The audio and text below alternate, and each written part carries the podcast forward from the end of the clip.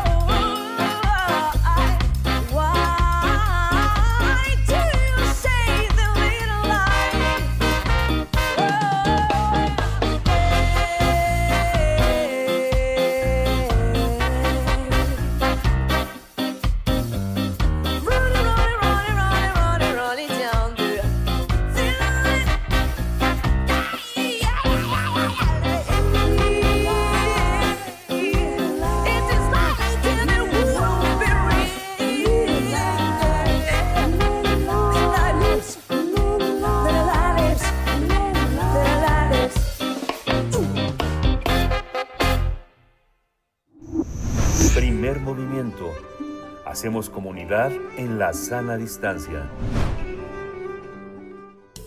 Toma nota y conoce nuestra recomendación literaria.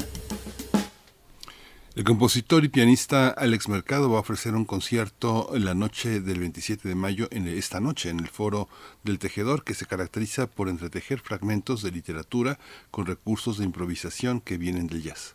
Poesía entre notas es el título de este espectáculo, nombre homónimo que lleva su octavo disco. Se trata de un nuevo concepto donde el artista ofrece un novedoso momento musical donde se dedica a recitar poesía mientras la musicaliza de manera simultánea.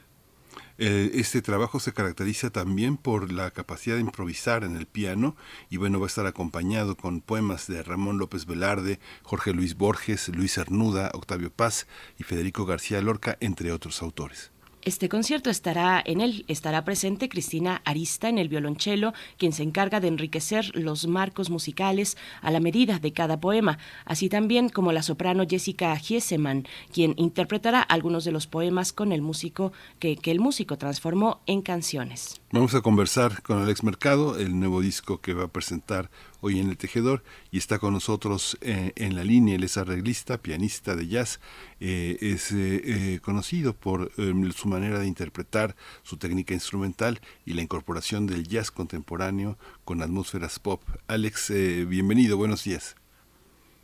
Hola, buenos días. Estoy muy contento de estar aquí con ustedes y un saludo a todo el auditorio.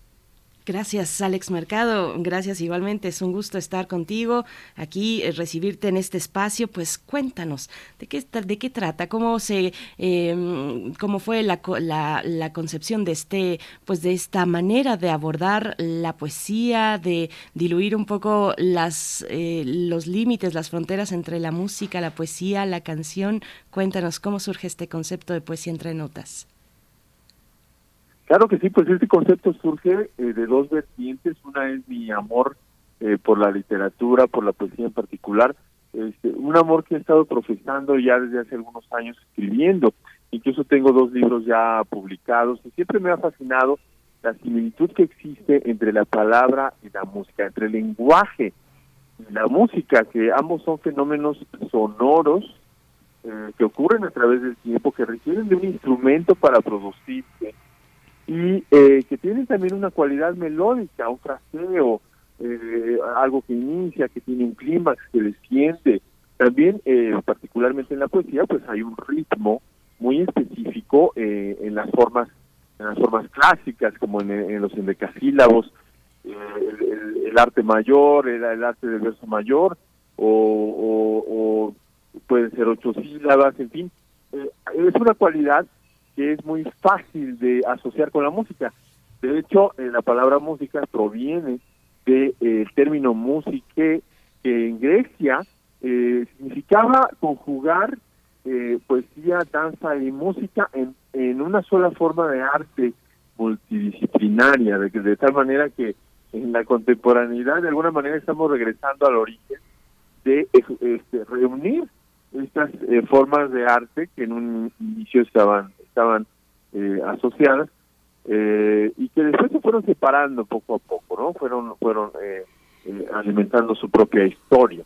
Entonces eh, trato en este concierto de recitar el poema de memoria mientras lo musicalizo con el piano, ya sea con improvisación eh, o bien con marcos musicales hechos a la medida del poema, es decir, previamente concebidos, de manera tal que, que, que hay una simbiosis eh, muy estrecha entre la poesía y la música.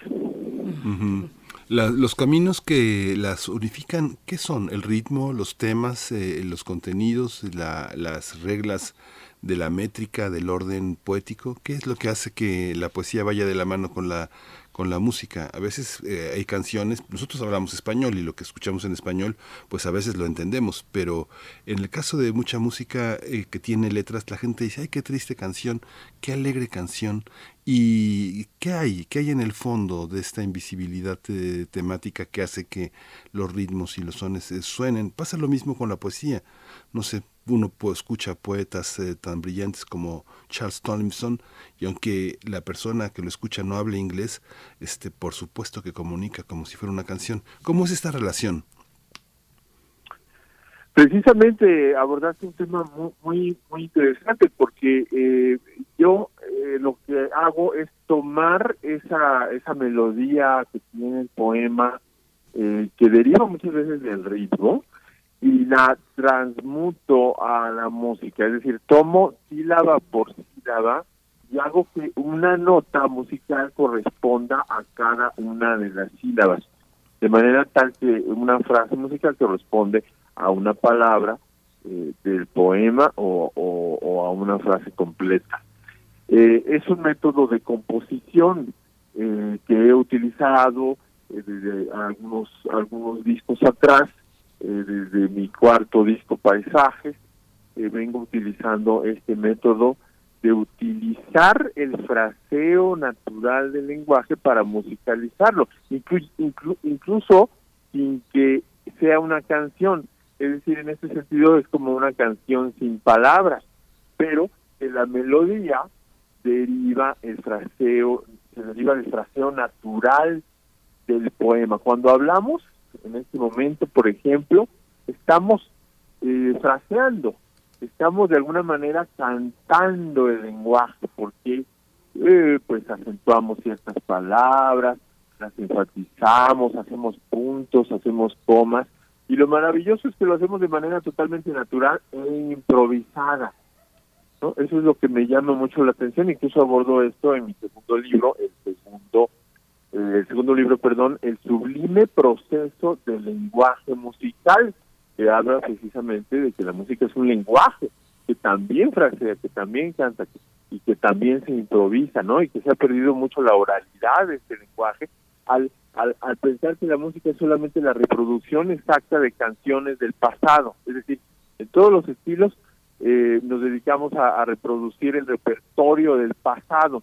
Entonces perdemos esa oralidad, ese, ese acontecer cotidiano y su representación a través de los diferentes medios artísticos como la poesía y la música y, y, y, pues es muy interesante este proyecto porque porque eh, yo siento que es inédito que la, la figura del recitador y del musicalizador se concentra en una sola persona. Normalmente la poesía se lee, alguien más la acompaña, si es que hay un acompañamiento musical, pero hay una disociación entre ambas, ¿no? Es- Se vuelve como como una música de fondo. No, en este concierto eh, lo que van a poder presenciar eh, todos queridos amigos es, es, es una conjugación inédita de la poesía y la música y una selección muy muy bonita, muy interesante de poemas clásicos de los grandes autores.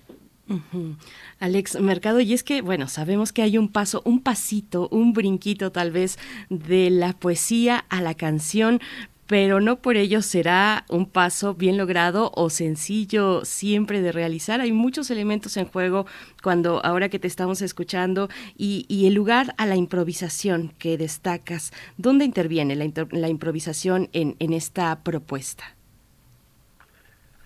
Eh, la, la improvisación interviene como un elemento eh, que ayuda a describir la trama del poema. Por ejemplo, eh, si un poema de López Velarde dice eh, placer, amor, dolor, todo le es ultraje y estimula su cruel carrera logarítmica, sus ávidas mareas y su eterno oleaje.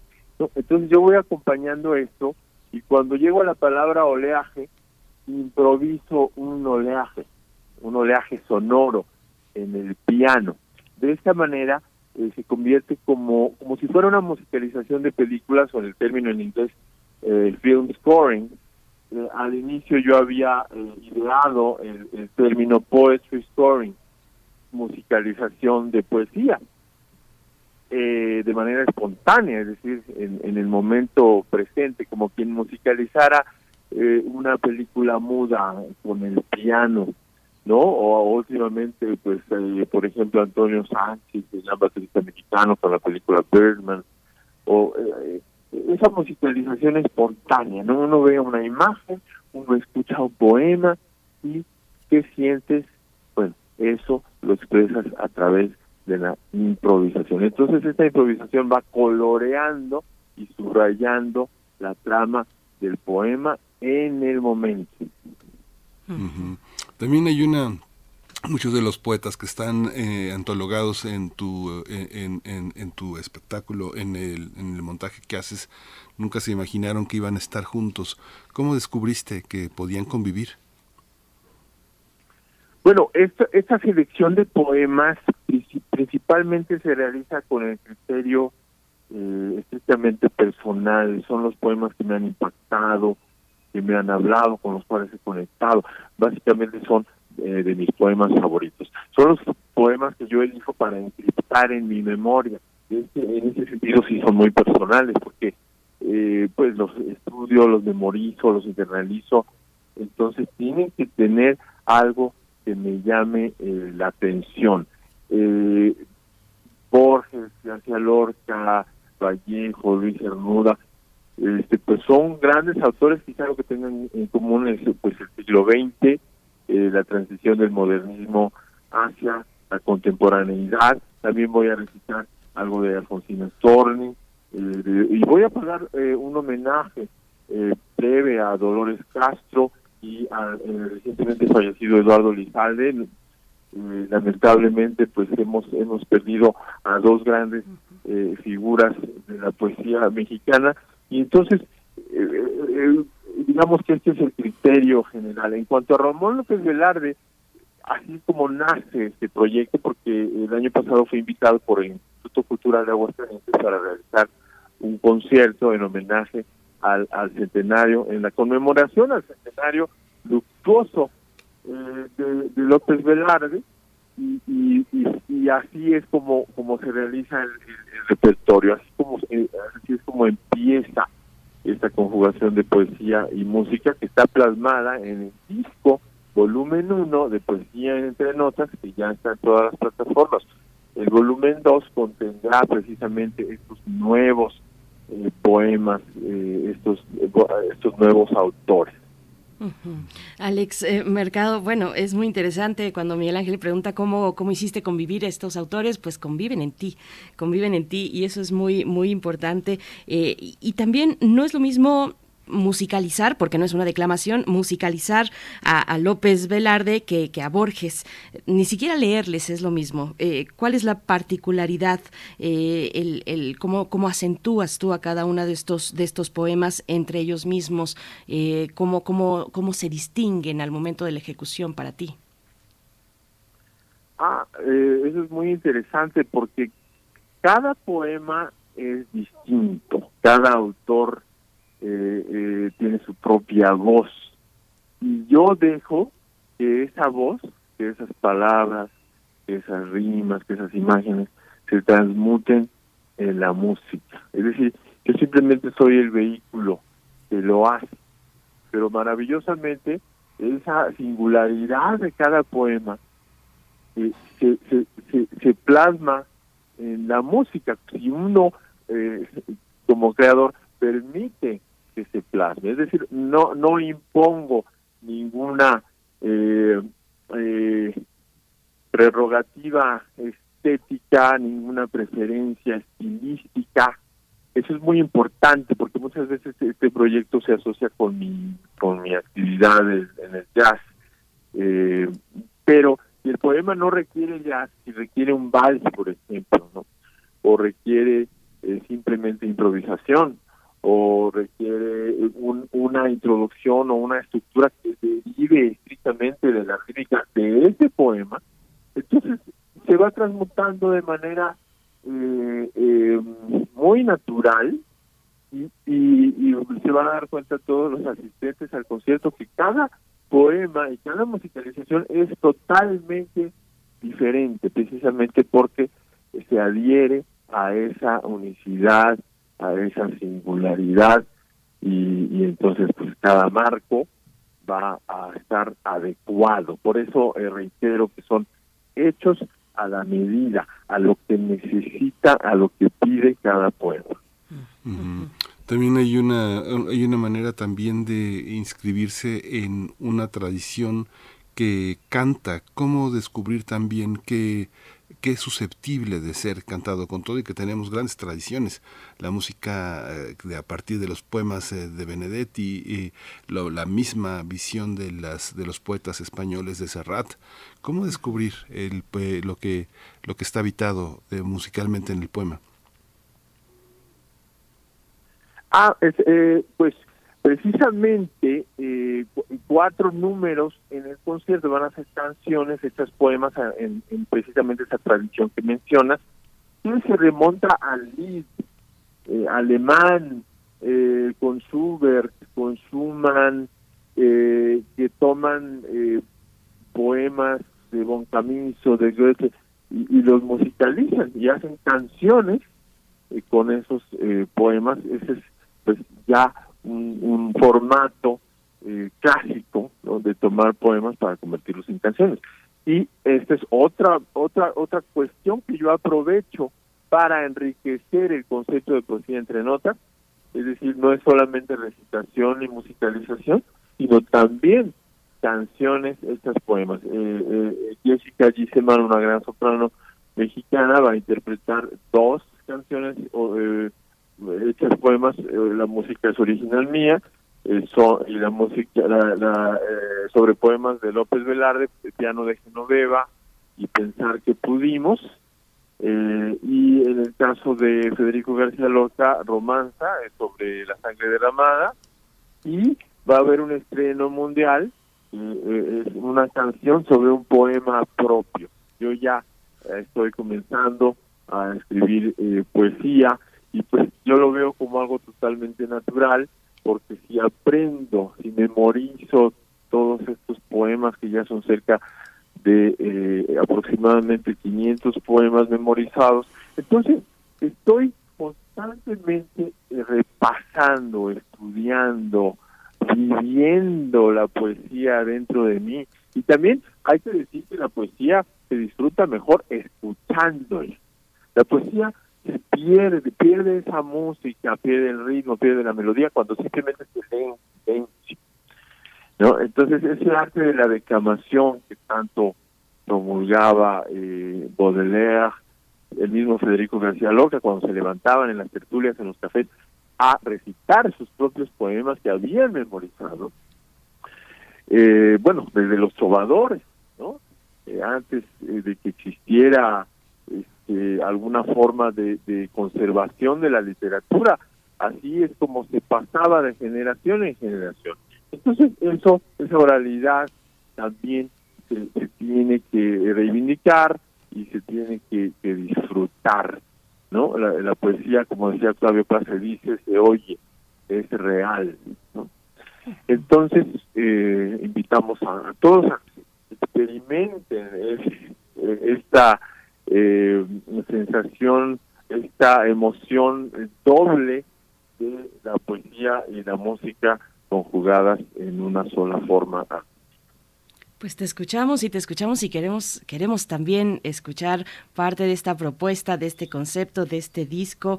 Eh, vamos a ya ya estamos eh, eh, preguntando a la producción si esto es posible. Qué interesante, qué interesante estos dos registros, al menos de la poesía, que son distintos, que cada uno tiene su riqueza también. Alex, al momento de estar uno en en completa soledad o en, en única compañía del poema, del libro enfrente, pues es es una experiencia bien distinta a aquella en la que se declama y, entonces el poema, la poesía se convierte en un evento social, en una cuestión de oralidad, como lo dices, Alex, qué, qué interesante concepto. Y, bueno, decir que Poesía entre notas es, además de un concierto, es la presentación de, de- tu más reciente disco, que así se titula, Poesía entre notas. Cuéntanos cómo fue la realización, la, la grabación, quiénes te acompañaron. Venimos, bueno, de un proceso de, distancia con la pandemia, de encierro, eh, cómo se gestó este, este material discográfico. Así es, pues justamente eh, el año pasado, después de que me invitaran a realizar este concierto homenaje, eh, conmemoración al centenario luctuoso de Ramón López Velarde, eh, decidí que pues todo este repertorio, todo esto que había yo trabajado, eh, debía estar plasmado en un disco. Entonces, ya eh, cerca de finales del, del año pasado, decido meterme al estudio. Eh, está eh, grabado en Valencia Studios. Eh, y eh, pues mm, es básicamente piano y voz no fue un desafío porque es- este concepto requiere de una sonorización especial son re- requisitos de sonido especiales yo uso un micrófono de diadema para que pueda tener la libertad de tocar mientras hablo. Entonces, eh, eso hace un poquito más difícil el, el registro, pero eh, eh, pues eh, estuvo realizado pues con mucho éxito con el apoyo del ingeniero Juan Pablo González y eh, la selección de los poemas pues es, es exclusivamente eh, dedicada a eh, Ramón López Velarde con poemas como Mi corazón se amerita, En alas de la música, que es una prosa también a bordo eh, no solamente sus poemas, sino también su prosa, eh, y bueno, clásicos como El viejo pozo, eh, El retorno maléfico, eh, en fin, Me estás velada tú, eh, y eh, participa Jessica Jess- Jessica Gisselman en dos números eh, cantados, como ya en formato canción, con el piano de Genoveva y pensar que pudimos. Entonces la idea es que este sea un volumen uno y que el concepto de poesía entre notas da, como da para mucho, que después pues tenga muchos volúmenes, eh, esperemos, ¿no? Que aborden eh, diferentes autores, ya sea individualmente o como selecciones temáticas, eh, eh, se pueden encontrar muchos temas en la poesía, ¿no? Eh, eh, los temas históricos, los temas épicos, el tema del amor, el tema de la muerte, eh, en fin. Entonces, eh, eh, es- estamos viendo el nacimiento de este concepto, poesía entre notas, que tendrá pues muchas diferentes eh, vertientes y rostros eh, y que será siempre también un proyecto alterno. Yo seguiré haciendo eh, jazz, seguiré eh, componiendo, seguiré estando activo en la escena. Alex Mercado Trío, por ejemplo, cumple ya eh, 10 años en la escena del jazz mexicano. Entonces, eh, pues, eh, como bien dice la pandemia, nos recluyó y de alguna manera ideamos nuevos conceptos, nuevos proyectos que ahora están viendo la luz. Por fortuna, y vamos a escuchar, vamos a escuchar eh, precisamente, el- la mencionaste, mencionaste el poema Me estás vedada tú de Ramón López Velarde, Alex Mercado, si quieres contarnos un poco de esta manera de interpretar a López Velarde y presentar esta canción.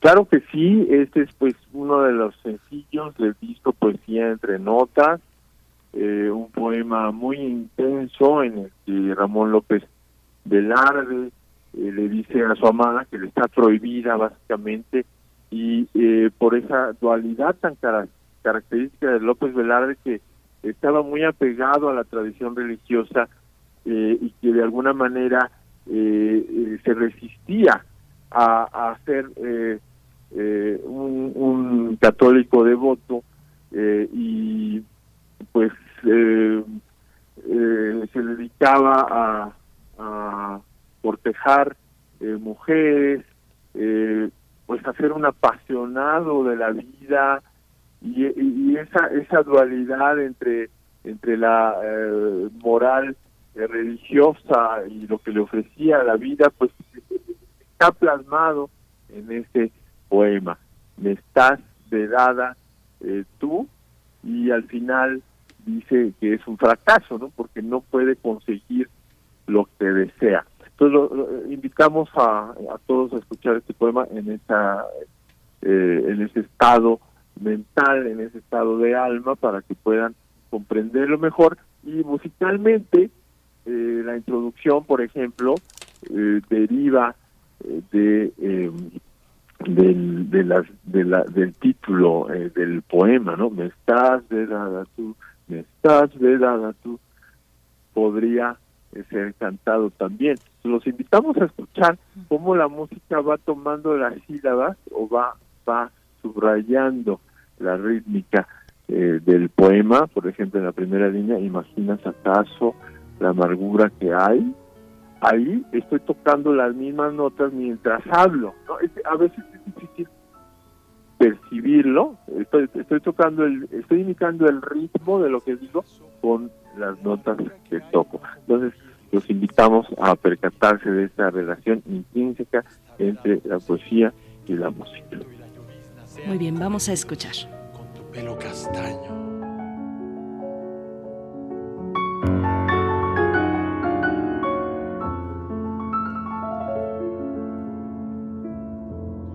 Me está vedado oír en los latidos de tu paciente corazón. Sagrario de dolor y clemencia. La fórmula escondida de mi propia existencia. Me está vedado cuando te fatigas y se fatiga hasta tu mismo traje. Tomarte en brazos como quien levanta a su propia ilusión incorruptible, hecha fantasma que renuncia al viaje.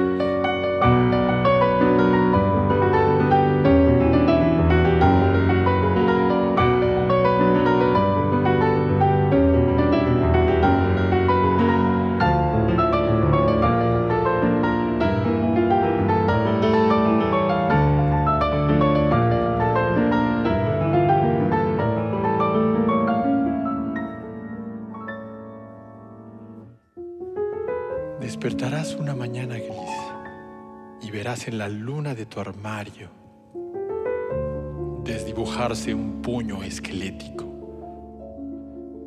Y ante el funerario aviso gritarás las cinco letras de mi nombre.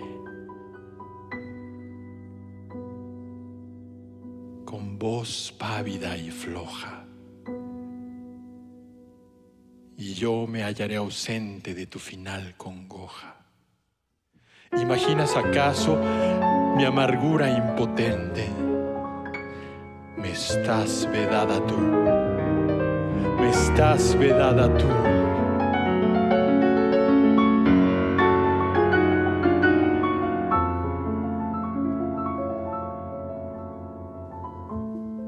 Soy un fracaso de confesor y médico que siente perder a la mejor de sus enfermas y a su más efusiva penitente.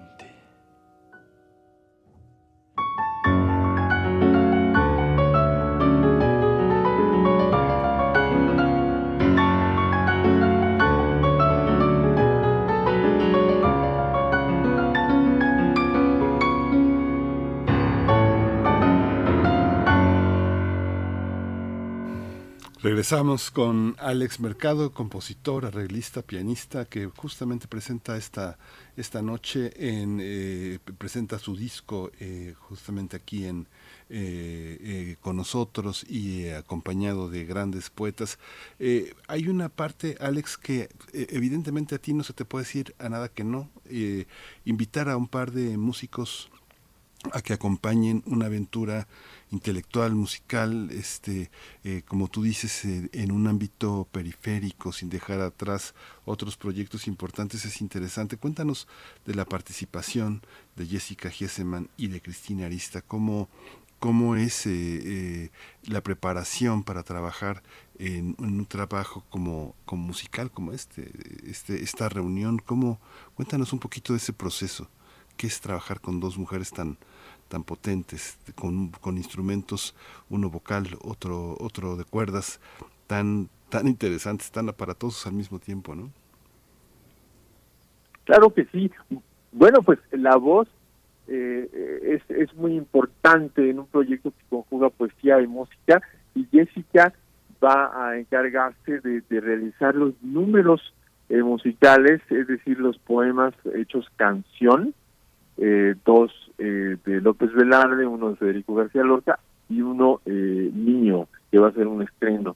Eh, y eh, Cristina Arista, pues yo la acabo de conocer en un concierto en el que me invitó un contrabajista de Estados Unidos a, tocar una suite de Charles Mingus, que también está cumpliendo eh, 100 años. Eh, y eh, pues me gustó mucho su sonido, su manera de, de, abordar eh, la música desde este lado melódico, melancólico, eh, y pues el violonchelo es el instrumento ideal para poder eh, registrar ese, ese, esa, esa gravedad eh, de la emoción, ¿no? Esa parte baja de la emoción.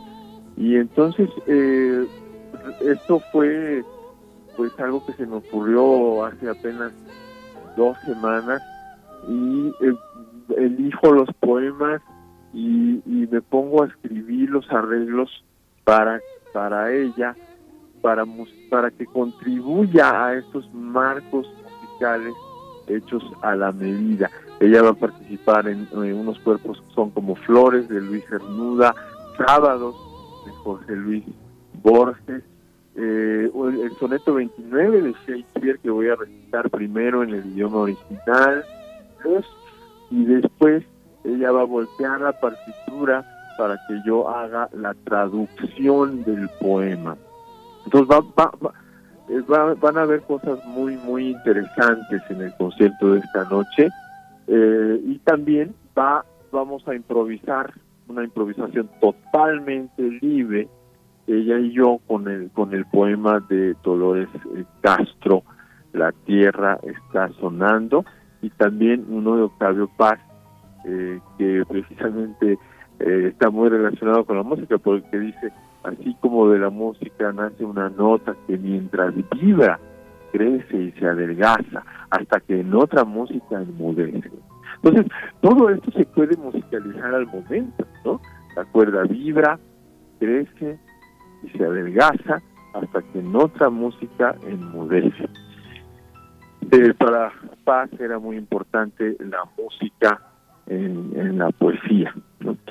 Entonces, eh, pues eh, estoy muy contento de participar con, con ellas en, en este concierto Poesía entre notas. Pues será una delicia, Alex Mercado, con muchos desafíos para este conjunto de artistas. Debe ser, debe ser muy emocionante. Les invitamos de nuevo esta noche de viernes 27 de mayo a las Inicia a las 21 horas, a las 9 de la noche, pero el acceso es a las 8.30 de la noche en el foro del tejedor. Se pueden adquirir las entradas eh, de manera anticipada en forodeltejedor.com. Tiene un costo de 300 pesos y bueno, estaremos viéndoles eh, de verdad en esta interpretación, en estos eh, registros distintos con los que juegan, con mucha diversidad y muchas propuestas para, para el público que les acompañe. Alex Mercado, muchas gracias y enhorabuena por este concepto y este disco. Muchas gracias a ustedes, eh, Miguel Ángel, gracias por el espacio, gracias a Primer Movimiento, gracias a todo el auditorio que está escuchando y les, les reitero la invitación para que se permitan disfrutar de esta nueva propuesta, que se permitan conocerla más allá de todas las etiquetas. Pues eh, a veces no es bueno entrar a un concierto eh, de- eh, provisto de todas estas etiquetas que nos predisponen a ya sea a, a- aceptar o a rechazar una propuesta, sino que se dejen llevar por la naturaleza del fenómeno sonoro de la poesía y la música conjugados eh, de esta manera eh, original y que es muy potente, doblemente intensa eh, y pues los esperamos esta noche en el Foro del Tejedor eh, a las 9 de la noche también pues pueden eh, seguirme en redes sociales como arroba Alex Mercado Jazz y ahí estoy dando eh, pequeñas muestras de lo que va a sonar esta noche. Los invitamos a ver también, a escuchar el disco Poesía entre Notas en, en todas las plataformas eh, para que se den una idea eh, de, de lo que se trata. Ya, bueno, ya escuchamos Me estás de Dada tú. Espero que les haya gustado y nos vemos esta noche. Muchas gracias por la discusión. Muchas gracias a ti. Y bueno, vamos a, vamos a continuar con lo que queda de esta hora, que es eh, de Descarga Cultura UNAM. Traemos eh, este grandioso cuento de Edgar Allan Poe, El corazón del ator. Y vamos a despedir nuestra hora. Con esto despedimos a la Radio Universidad de Chihuahua. Feliz fin de semana. Disfruten este radioteatro. Nosotros continuamos después del corte. Cuando cuentes cuentos, recuerda los de primer movimiento. El corazón del ator. Edgar Allan Poe.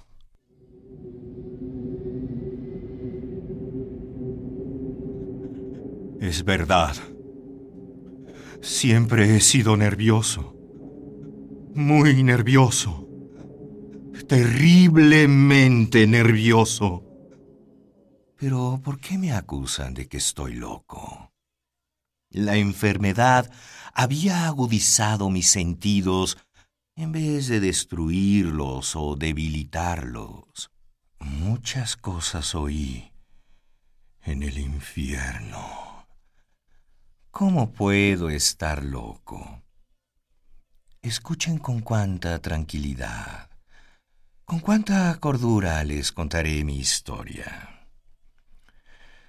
Me es imposible decir cómo esa idea me entró en la cabeza por primera vez, pero una vez concebida, me acosó noche y día. Yo no perseguía ningún propósito, ni tampoco estaba colérico.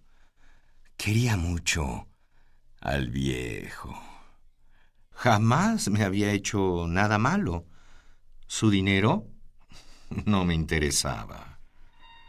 Me parece que fue su ojo. Sí, eso fue. Tenía un ojo semejante a un buitre, un ojo celeste y velado por una tela. Cada vez que lo clavaba en mí, se me helaba la sangre. Y así, poco a poco, muy gradualmente, me fui decidiendo a matar al viejo para librarme de aquel ojo para siempre. Todas las noches, a las doce, hacía girar el picaporte de su puerta y la abría. Y cuando la abertura era lo bastante grande para pasar la cabeza, levantaba una linterna sorda, cerrada, completamente cerrada, de manera que no se viera ninguna luz. Ustedes se hubieran reído al ver cuán astutamente pasaba la cabeza. La movía lentamente, a fin de no perturbar el sueño del viejo. Y cuando tenía la cabeza completamente dentro del cuarto, abría la linterna cautelosamente. ¡Ah! Tan cautelosamente. Sí, cautelosamente iba abriendo la linterna. La iba abriendo lo suficiente para que un solo rayo de luz cayera sobre el ojo de buitre. Y eso lo hice durante siete largas noches. Cada noche, a las doce. Pero siempre encontré el ojo cerrado. Y por eso me era imposible completar mi obra. Porque no era el viejo quien me irritaba, sino el mal de ojo. El minutero de un reloj se mueve más rápido de lo que se mueve mi mano. ¿Quién está ahí? Permanecí inmóvil. Durante una hora no moví un solo músculo. Y en todo ese tiempo no oí que se acostara en la cama. Seguía sentado, escuchando, tal y como yo lo había hecho, noche tras noche, mientras escuchaba en la pared los taladros cuyo sonido anuncia la muerte. Oí de pronto un leve quejido y supe que era el quejido que nace del terror. No expresaba dolor o pena. Oh, no. Era el ahogado sonido que brota del fondo del alma cuando el espanto la sobrecoge. Bien conocía yo ese sonido.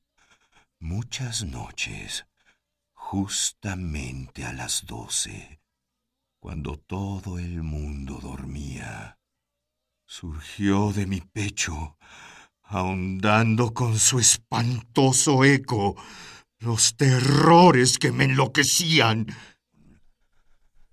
Después de haber esperado largo tiempo, con toda paciencia, sin oír que volviera a acostarse, resolví abrir una pequeña, una pequeñísima ranura en la linterna.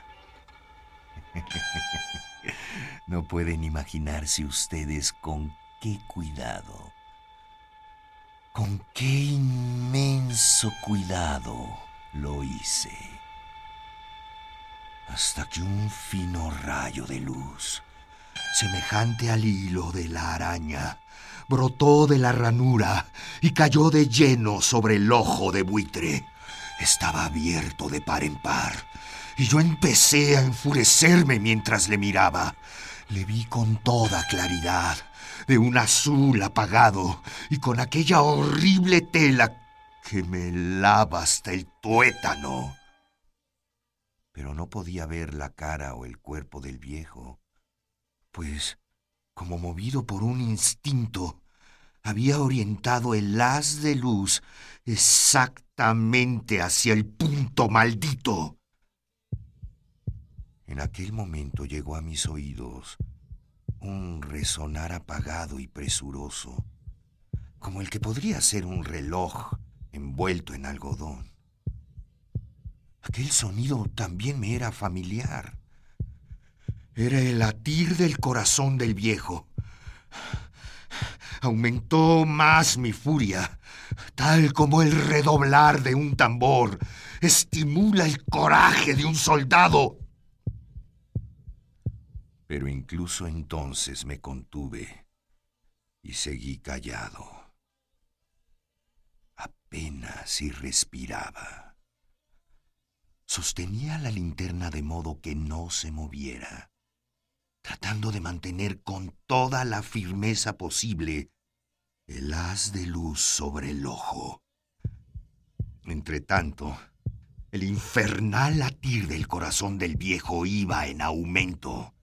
Se hacía cada vez más rápido, cada vez más fuerte, momento a momento. El espanto del viejo tenía que ser terrible, cada vez más fuerte, más fuerte. ¿Me siguen ustedes con atención? Les he dicho que soy nervioso. Sí, lo soy. Me pareció que aquel corazón iba a estallar y una nueva ansiedad se apoderó de mí. Algún vecino podía escuchar aquel sonido. La hora del viejo había sonado. Abrí del todo la linterna y me precipité en la habitación.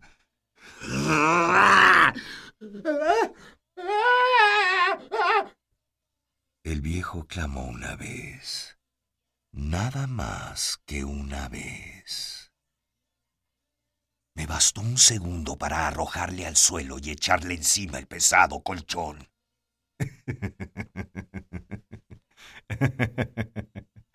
Qué fácil me había resultado todo.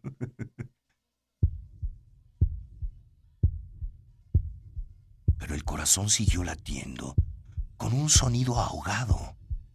Claro que no me preocupaba, pues nadie podía escucharlo a través de las paredes.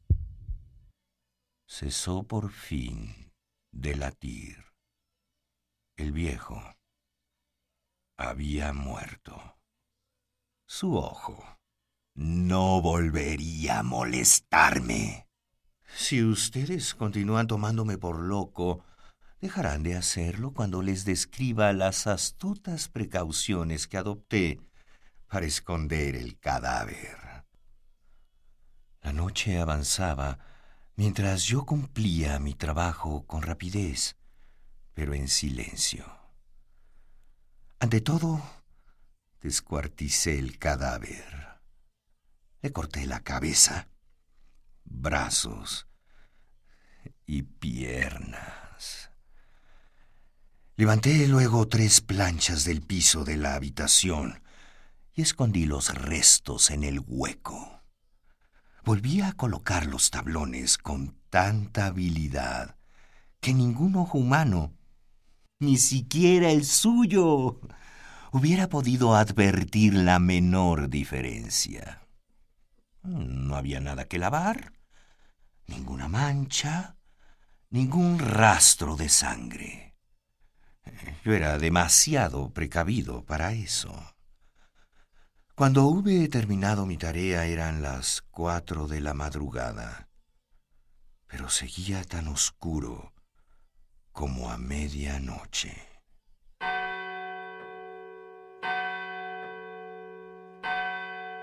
En el momento en que se oían las campanadas de la hora, golpearon a la puerta de la calle. Acudí a abrir con toda tranquilidad, pues, ¿qué podía temer ahora? Hallé a tres caballeros que se presentaron de civiles como oficiales de policía. Durante la noche un vecino había escuchado un alarido, por lo cual se sospechaba de la posibilidad de algún crimen. Al recibir este informe en la estación de policía, habían comisionado a los tres agentes para que registraran el lugar. Di la bienvenida y les expliqué que yo había lanzado aquel grito durante una pesadilla. Llevé a los visitantes a recorrer la casa y los invité a que revisaran. En el entusiasmo de mis confidencias, traje sillas a la habitación y pedí a los tres caballeros que descansaran allí de sus fatigas. Colocaba mi silla en el exacto punto bajo el cual reposaba el cadáver de mi víctima. Mas al cabo de un rato, empecé a notar que me ponía pálido, y lo que más deseaba era que se largaran. Pero los policías seguían sentados y charlando. El zumbido se hizo más intenso. Pero seguí hablando con creciente soltura y, y levantando mucho la voz. Sin embargo, el sonido aumentaba. Yo jadeaba, tratando de recobrar el aliento. Y sin embargo, los policías no habían oído nada. Hablé con mayor rapidez, con vehemencia. Pero el sonido crecía continuamente. Discutí en voz muy alta y con violentas gesticulaciones, pero el sonido crecía continuamente. ¿Por qué no se iban? Anduve de un lado a otro, a grandes pasos, como si las observaciones de aquellos hombres me enfurecieran. Pero el sonido crecía continuamente. Oh, Dios, ¿qué podía hacer yo? Lancé espumarajos de rabia. Maldije. Juré. Balanceando la silla sobre la cual me había sentado, raspé con ellas las tablas del piso. Pero el sonido rebasaba a todos los otros y crecía sin cesar. Más alto, más alto, más alto. Entre tanto, los hombres seguían charlando plácidamente y sonriendo. Era posible que no oyeran. Santo Dios. No. No. Claro que oían. Y que sospechaban. Sabían. Y se estaban burlando de mi horror. Sí. Así lo pensé y así lo pienso ahora. Pero cualquier cosa era preferible a aquella agonía. Cualquier cosa sería más tolerable que aquel escarnio. No podía soportar más tiempo sus sonrisas hipócritas. Sentí que tenía que gritar o morir. Entonces, otra vez. Escuchen. Más fuerte. Más fuerte. Más fuerte. Basta ya de fingir, malvados. Confieso que lo maté. Levanten esos tablones. Ahí. Ahí. Donde está latiendo su horrible corazón. Primer movimiento. Hacemos comunidad en la sana distancia.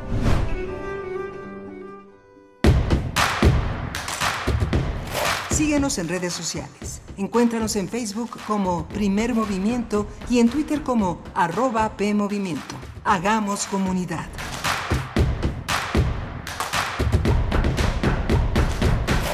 Me acompaña el rumor del mar. Con la belleza resurge la tempestad. Luces que pudieron arder pero no ardieron. Brasas que parecían llamas pero nunca avivaron. ¿Quién está a mi lado ahora? Un viejo ciego y disparatado. Mi padre del mundo de los muertos. De la colección de ficción sonora de Radio UNAM, Memoria del Mundo de México de la UNESCO 2021, presentamos Ascuas, original de Samuel Beckett, traducción de Juan José Gurrola, sábado 28 de mayo a las 20 horas por el 96.1 de FM, y en www.radio.unam.mx. Radio UNAM, experiencia sonora. Las mujeres en México vivimos la peor crisis de violencia misógina y feminicida. Hoy todas las mujeres mexicanas de todas las edades vivimos el riesgo real de ser víctimas de violencia, desapariciones, abuso sexual, violación o feminicidio. Ignorarnos es invisibilizarnos y eso aumenta el riesgo que vivimos. En el PRD exigimos que sea prioridad nacional detener la violencia contra la mujer. No el tren Maya, no la reforma electoral, no las refinerías o el béisbol. Detener la violencia contra la mujer debe ser la prioridad. PRD. Mafioso, narco, cocinero, buchona, dealer, mula. No importa cómo te disfraces para traficar o meterte drogas químicas, de todas formas te destruyes. La sangre de las drogas nos mancha a todos.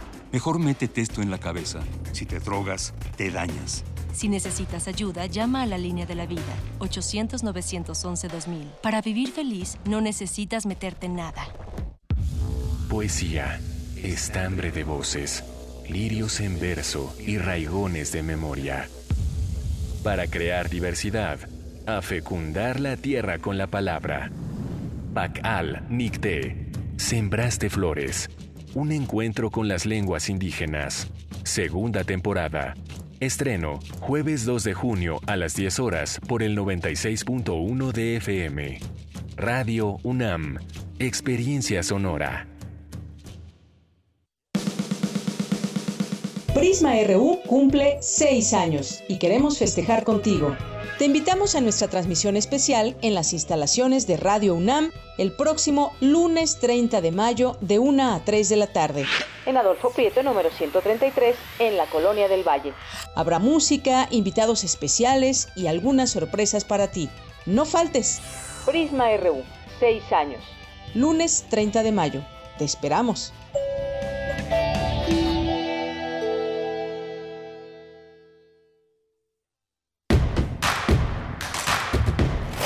Queremos escucharte. Llámanos al 55 36 43 39 y al 55 36 89 89. Primer movimiento. Hacemos comunidad. Viernes 27 de mayo de 2022. Les saludamos en esta mañana cuando son ya las 8 con 5 minutos en la hora del centro del país. Nos enlazamos con Radio Nicolaita en el 104.3, la frecuencia modulada que llega a Morelia y saludamos a la Universidad Michoacana de San Nicolás de Hidalgo, a toda su comunidad, a quienes sintonizan esa frecuencia y también quienes están desde muy temprano en el 96.1, la FM en Ciudad de México, el 860 de AM y también en www Radio radio.unam.mx y el momento también de saludar y presentar a nuestros compañeros en cabina. Se encuentra, eh, hoy está Arturo González en los controles técnicos, Rodrigo Aguilar en la producción ejecutiva y Violeta Berber en la asistencia de producción, Tamara Quirós en redes sociales y el resto del equipo también atentos, atentas a esta, a esta emisión en vivo. Saludo a mi compañero Miguel Ángel Quemain. Miguel Ángel Quemain con la piel eh, chinita por este eh, radiocuento que acabamos de escuchar, El corazón del actor de Edgar Allan Poe, ni más ni menos. Y justamente, Berenice, hay muchas cosas que nos persiguen. Eso, en términos bueno, pues, de, la, la salud mental, se llama paranoia, paranoia. Y este, yo tuve un maestro, un extraordinario maestro, que es uno de los grandes maestros de farmacología en, en nuestra Facultad de Medicina en la UNAM, Víctor Uriarte, que él decía, él decía, siempre que llegue una persona paranoide y, entre al consultorio por la puerta, por supuesto, y diga que lo están persiguiendo, cualquier psiquiatra ético tiene que asomarse a la ventana para ver quién lo sigue. Y el corazón del actor es parte de este mundo que debemos escuchar. Hay quienes se sienten perseguidos y por supuesto que lo son. Eh, eh, uno de ellos puede ser eh, Alito, el prista, que tiene los audios que tal vez no son, tal vez no sean auténticos. Lo que es interesante es que sean auténticos o no, quienes escuchamos la versión de que pueden ser de él, creemos en ello. Es algo muy interesante porque eh, cuando se fabrican eh, calumnias o certezas contra alguien, eh, tienen que tener un margen de credibilidad y es cierto. Justamente ya se emitió un comunicado referente a este audio del gobierno mexicano eh, donde la Junta de Gobierno del Mecanismo de Protección para Personas Defensoras de Derechos Humanos y Periodistas condena el audio. No condena a Alito, Alejandro Moreno Cárdenas, presidente nacional del PRI, sino el audio. El audio que señala, como se ha señalado desde el cañonazo de 50 mil pesos que derrota a cualquiera, está, eh, no hay que matar a los periodistas, no es necesario, hay que matarlos de hambre. ¿Qué querrá decir? Pero bueno, nosotros eh, celebraremos el próximo lunes seis años eh, de Prisma RU. Al frente en la conducción está Deyanira Morán, una extraordinaria periodista, excelente entrevistadora, cabeza de este equipo que, se, que está integrado por periodistas, por personas muy comprometidas nosotros nos eh, robamos a Rodrigo Aguilar, que era el productor de este espacio eh, diario e intenso de una a tres. Eh, este, pues el próximo lunes vamos a tener la posibilidad de aplaudir, de festejar, de acompañar a nuestros amigos, nuestros colegas, nuestros compañeros en esta celebración que van a ser de Prisma Reo, Berenice. Sí, sí, por supuesto que saludamos y felicitamos y acompañamos en este festejo a nuestros colegas, a nuestras colegas de Prisma RU. Pues nos robamos a Rodrigo Aguilar, pero en realidad fue un enroque, fue justo.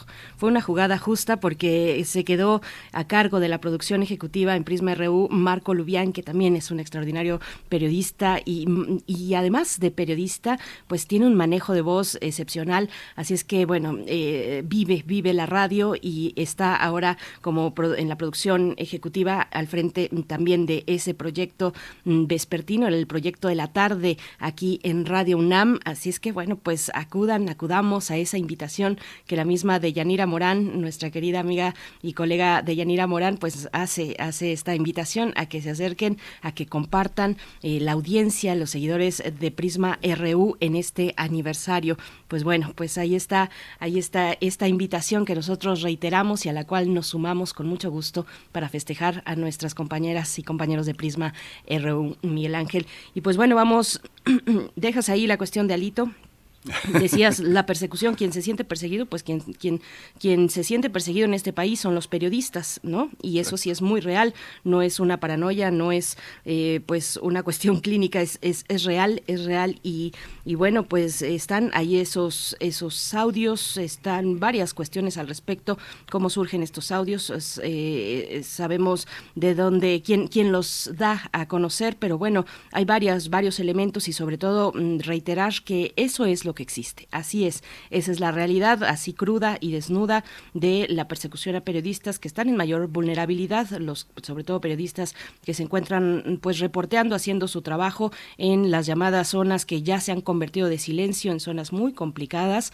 y en, eh, en, en, en, zonas pues eh, alejadas de las urbes, de los grandes centros urbanos, pues bueno, ahí está esa situación que bueno que, que la destacas. Nosotros eh, estaremos seguramente la próxima semana también abordando tema. Y en esta mañana, para esta hora, para esta hora tenemos eh, una conversación con Aranzazú Ayala, reportera independiente de Puebla, para hablar de el, pues este lamentable hecho, el asesinato de Cecilia Monzón, activista y abogada, ocurrió el pasado 21 de mayo en Puebla y estaremos con Aranzazú Ayala con los detalles de este evento lamentable. Sí, vamos a tener también eh, la Suprema Corte de Justicia de la Nación y la norma oficial 46 en materia de aborto y violación sexual. Vamos a tener este tema con Adriana Jiménez Patlán. Ella dirige Derechos Sexuales y Reproductivos y Violencias en Equidad de Género, Ciudadanía, Trabajo y Familia, una asociación civil, y dirige también eh, la Red eh, por los Derechos Sexuales y Reproductivos en México. Por supuesto. Bueno, en redes sociales se pregunta Refrancito si era la voz de Juan Stack. No, no era la voz de Juan Stack en el eh, radiocuento que les compartimos en la hora anterior, El corazón del ator de Edgar Allan Poe. Lo pueden escuchar en Descarga Cultura UNAM y ahí hay una serie de materiales que valen mucho la pena, desde poesía, bueno, pues narrativa, cuento, música también, eh, algunas, eh, algunas piezas interpretadas por la OFUNAM, por ejemplo Bueno, van a encontrar muchos tesoros ahí en Descarga Cultura UNAM. Acérquense a la página electrónica y estará ahí eh, pues con la participación de muchos talentos, de muchos talentos, entre ellos claro que Juan Stack, eh, Margarita Castillo está por ahí. Bueno, muchas voces, muchas voces que se han dado lugar en distintos momentos y que están ahí en Descarga Cultura UNAM. Así es que bueno, pues nosotros vamos a ir ya con nuestra nota nacional. Primer movimiento. Hacemos comunidad con tus postales sonoras. Envíalas a primermovimientounam.gmail.com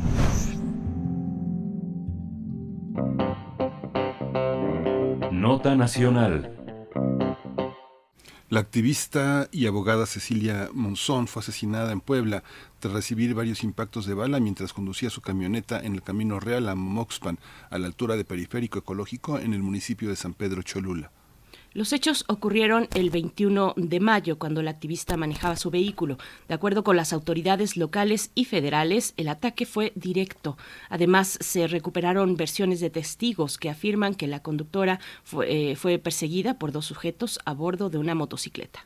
Finalmente, cuando la alcanzaron, le dispararon a quemarropa en al menos seis ocasiones. Cecilia Monzón defendía casos de mujeres víctimas de abuso y violencia familiar, quienes peleaban por la custodia o las pensiones para sus hijos e hijas. Fue candidata a la presidencia municipal de San Pedro Cholula por el Partido Verde Ecologista en 2018. Además, fue la primera mujer en México en promover un juicio para la protección de sus derechos políticos y ganó un procedimiento específico por violencia política en Puebla. Actualmente encabezaba un proceso legal por pensión alimentaria en contra de Javier López Zavala, quien fue secretario de Gobernación en la gestión del mandatario Mario Marín Torres. Durante una manifestación afuera de la Fiscalía General del Estado, encabezada por familiares, amigos, integrantes de la red plural de mujeres, aseguraron que Cecilia había pedido protección porque había recibido amenazas. Sin embargo, las autoridades se le negaron esa protección en reiteradas ocasiones. Vamos a conversar sobre este homicidio, ese penoso homicidio de la abogada y activista Cecilia Monzón y está ya en la línea para contarnos todo lo que sucede hasta el momento. Aranzazú Ayala, reportera independiente de Puebla, fundadora del Lado B, uno, uno, un, esfuerzo periodístico que está en línea pero en pausa. Querida Aranzazú Ayala, bienvenida, buenos días. Buenos días y gusto saludarles eh, pues con este tema lamentable, ¿no? Del, del asesinato, del feminicidio de Cecilia, que ya va a cumplir pues casi una semana, ¿no? Que ha conmocionado eh, pues a toda a todo el, a toda la ciudad, a todo el estado de Puebla. Así es, Aranzazu Ayala, bienvenida, qué gusto saludarte. Eh, pues con, con este lamentable y muy grave hecho que se suma pues a otros eh, capítulos de tal violencia que pues ya no sabemos ni cómo expresar ni cómo narrar eh, y, y de qué manera, de qué manera podremos llegar a un punto en el que esto se detenga. Cuéntanos, por favor, cuál es la crónica que ha significado este hecho para el Estado de Puebla, para la sociedad poblana. Pues fue eh, como bastante inesperado, ¿no? Eh, como un shock eh, eh, y- por lo mismo de cómo pues cómo ocurrió el asesinato porque fue eh, ya lo han dicho incluso el gobernador del estado y el propio presidente López Obrador pues fue un trabajo digamos eh, mandado a hacer por decirlo así la iban siguiendo personas en una motocicleta iba sabían perfectamente dónde estaba y fueron varios balazos los que le dieron eh, específicamente eh, iban la iban siguiendo. O sea todo parece indicar que pues bueno fue fue un, trabajo profesional entre comillas fue como encargo como han dicho las autoridades. Eh, ha habido varias movilizaciones también eh, al día siguiente eso fue el sábado pasado y además fue a plena luz del día en una zona relativamente tranquila no en una zona residencial en, en San Pedro Cholula. Eh, entonces algo pues bastante inusual no Eh, eh, muy eh, muy impactante. Y pues ha habido manifestaciones no hubo una manifestación al día siguiente afuera de la fiscalía general del estado donde pues bueno como como suelen hacer en la fiscalía cada que llega una manifestación cierran las puertas y ponen presencia policíaca. Eh, así ocurrió el domingo pasado eh, decenas de personas sobre todo mujeres se manifestaron exigiendo justicia y que se estableciera el feminicidio de, de Cecilia que hasta el momento pues se ha señalado como un feminicidio. Y pues bueno la fiscalía ha dicho que está investigando. El, ha, sido un tema que ha tocado como les mencionaba el propio gobernador Miguel Barbosa el propio presidente López Obrador y la eh, recientemente la, hermana de Cecilia eh, dio una, entrevista a Aristegui Noticias donde decía que pues bueno no se descarta ninguna línea de investigación que eh, tienen confianza en el actor de la fiscalía y que también eh, se investiga digamos la línea bueno de, por motivos políticos hasta ahora no hay claridad de por qué fue ni quién cometió el, asesinato. Sin embargo, pues bueno, eh, la familia dice que hay un voto de confianza a la fiscalía. La fiscalía no ha dicho mucho más. El fiscal dio una entrevista un par de días después, pero pues hasta el momento sigue la incógnita de quién la mató y por qué. Porque pues bueno, Cecilia tenía una trayectoria, ya era abogada, de una trayectoria de defensa de temas de violencia de género, de temas eh, de mujeres, de, de defender, de pelear pensiones alimenticias, eh, otros temas no relacionados como les decía con violencia de género en diferentes eh, diferentes eh, etapas. Entonces pues bueno tenía esta trayectoria este reconocimiento eh, como feminista también eh, por lo cual pues eh, como les decía dicen las autoridades que se está investigando eh, a ver eh, a ver si pronto dan resultados y si verdaderamente hay justicia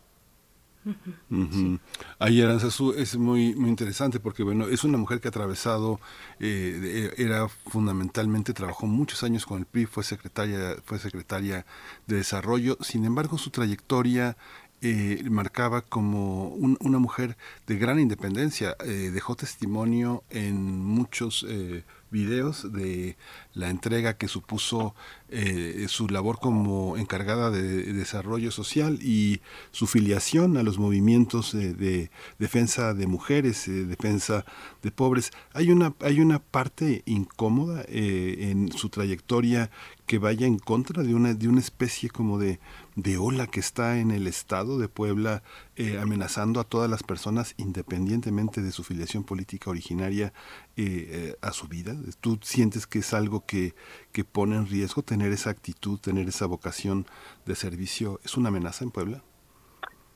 Pues eh, digo, en, en general o anteriormente no se había visto casi aquí en el Estado ataques a personas defensoras, ¿no? Eh, defensoras de derechos humanos, eh, sobre todo quienes han sido más vulnerables en general han sido quienes defienden el territorio, ¿no? Quienes se oponen a megaproyectos, pero no se había visto, digamos, eh, pues como esta, no sé si decirlo, como persecución o hostigamiento hacia, hacia quienes defienden eh, pues es- estos temas y temas, bueno, temas políticos, ¿no? De, de problemas eh, entre partidos, filiaciones, pues eso es como una cosa distinta, ¿no? Pero no se había visto, eh, hasta donde recuerdo, digamos, pues como un ataque así a, a una persona que, que, bueno, cuya carrera en los últimos años había estado más eh, como enfocada hacia la defensa de las mujeres. Eh, si bien ella sí estuvo en, en, en la política, ocupó puestos políticos, fue candidata a la presidencia municipal, tiene algunos procesos abiertos contra contra figuras políticas por eh, violencia política de género y por, por, bloquearla para ocupar otros cargos, eh, pues creo que más bien su figura es de, de, abogada, ¿no? De defensora de las mujeres. eh, entonces, sí es como, eh, digamos, me parece que prende las alarmas a decir, bueno, eh, quiénes están eh, siendo vulnerables, quiénes quiénes están siendo víctimas de, de pues de estas persecuciones, de estos delitos al defender los derechos, ¿no? Eso eh, creo que la fiscalía es quien debe prontamente decir la causa eh, del, del feminicidio de Cecilia para para que se esclarezca verdaderamente y se sepa si fue por por eh, algo político o por su trabajo de defensa, ¿no? Porque si fue por su trabajo de defensa, esto significaría una vulnerabilidad en el Estado para quienes están defendiendo los derechos de las mujeres. Ujú. Aranzazú, y bueno, eh, como dijimos en la introducción también, eh, Cecilia Monzón ya había denunciado amenazas, había pedido protección a las autoridades, esa protección le fue, le fue negada. ¿Qué han dicho ahora, eh, pues ahora ya, eh, con este, con este trágico final? ¿Qué han dicho las autoridades al respecto? Para eh, eh, en qué tipo de casos, si es que eso se sabe, para qué tipo de casos eh, denunciaba ella o pedía protección, cuáles son los casos que, que estaba denunciando que podía ella tal vez relacionar o asociar con esas amenazas. De lo que se ha dicho, digamos, hasta ahora, es que, eh, bueno, ella tenía unos procesos abiertos, incluso uno propio eh, por la pensión alimenticia de su hijo de cuatro años, quien, pues, quien dejó en la orfandad, pero no ha habido un señalamiento puntual hacia algún caso.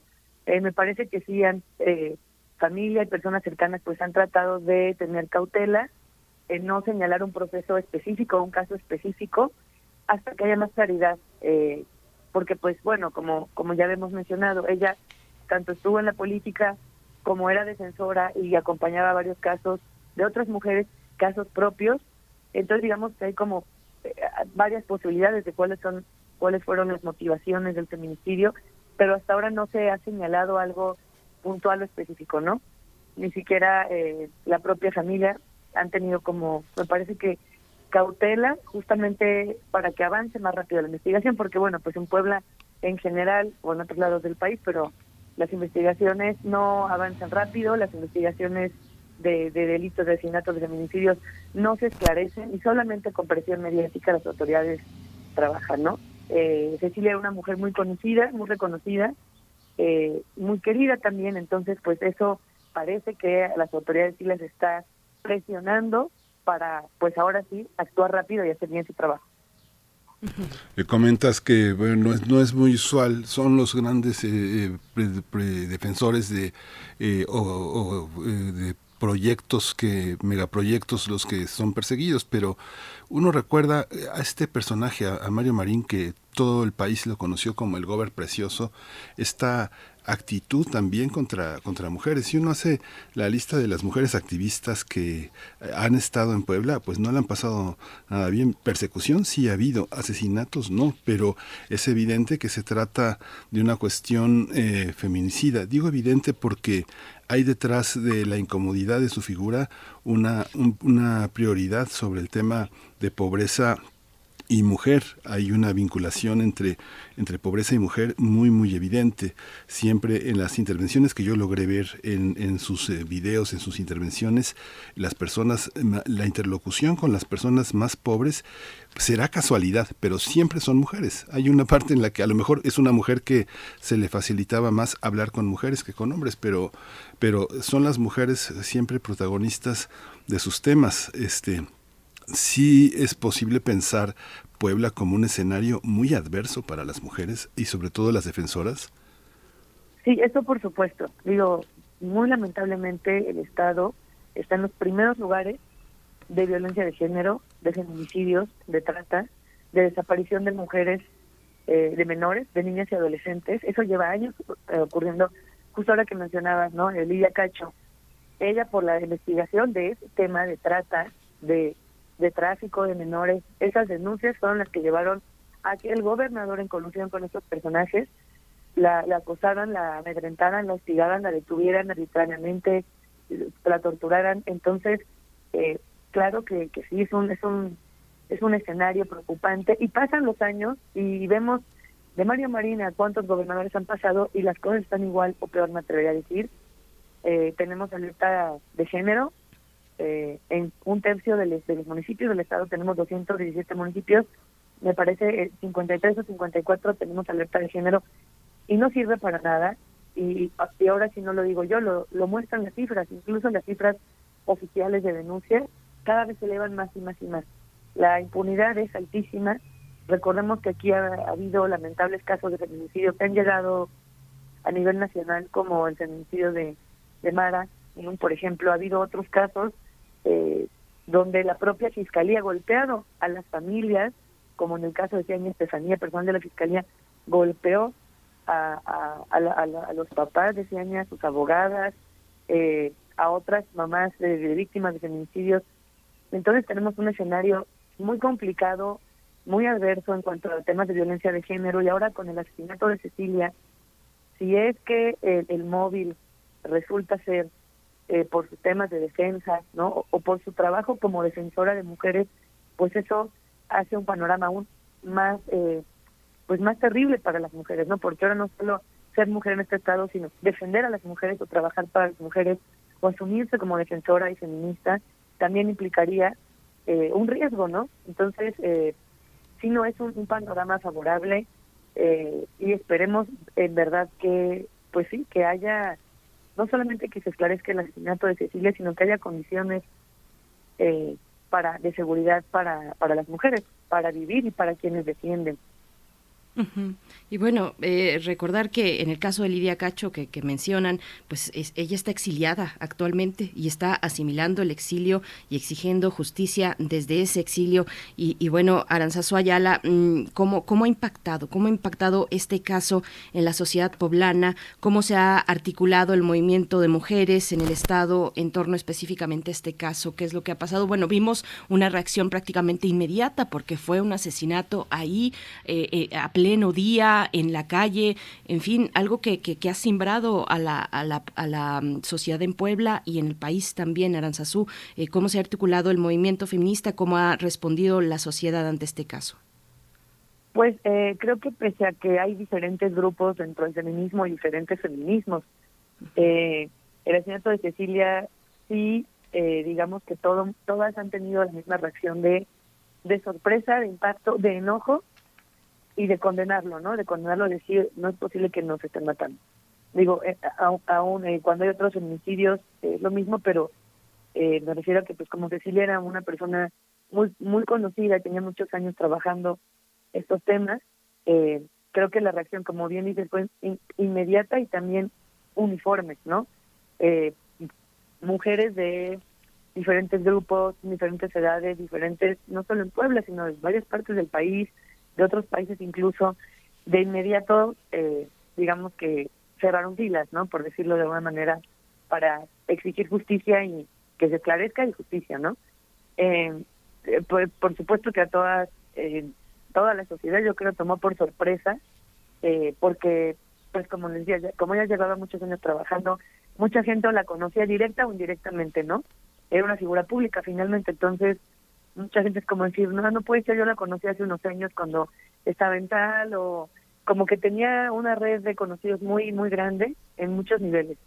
Entonces eso ha hecho que, que mucha gente se, se, se sume también, no solo las mujeres, no solo el movimiento feminista, pues bueno, muchísimas organizaciones también eh, han hecho, eh, hicieron incluso una carta, han pedido desde el, desde el Congreso de la Unión, eh, varias legisladoras igual, académicas, activistas, eh, todas digamos que están en el mismo canal de decir queremos que haya justicia y que se sepa qué, es lo que ocurrió de inmediato, ¿no? Ahora estamos como en una especie de pausa, eh, ha habido sí movilizaciones, pero es una especie de pausa para pues conocer cuáles son los avances de las investigaciones.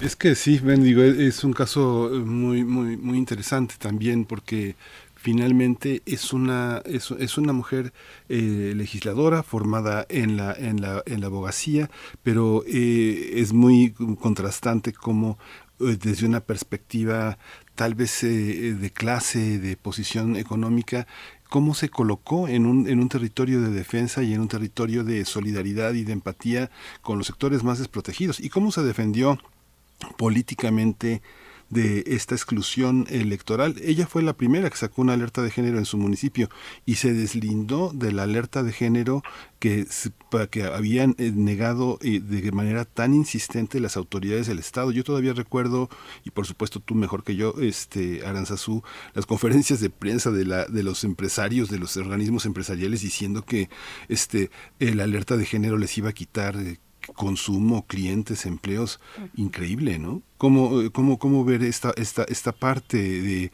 de, de personas, de regidores, de legisladores que se niegan a aceptar como las líneas generales que marca una especie de de poder, porque no es el poder del gobierno, sino es la colusión, ¿no? Es la, es este poder organizado en empresarios, iglesia y gobernantes que hace posible que domine una visión patriarcal, utilitarista, materialista de las cosas, ¿no? ¿O tú, cómo lo ves?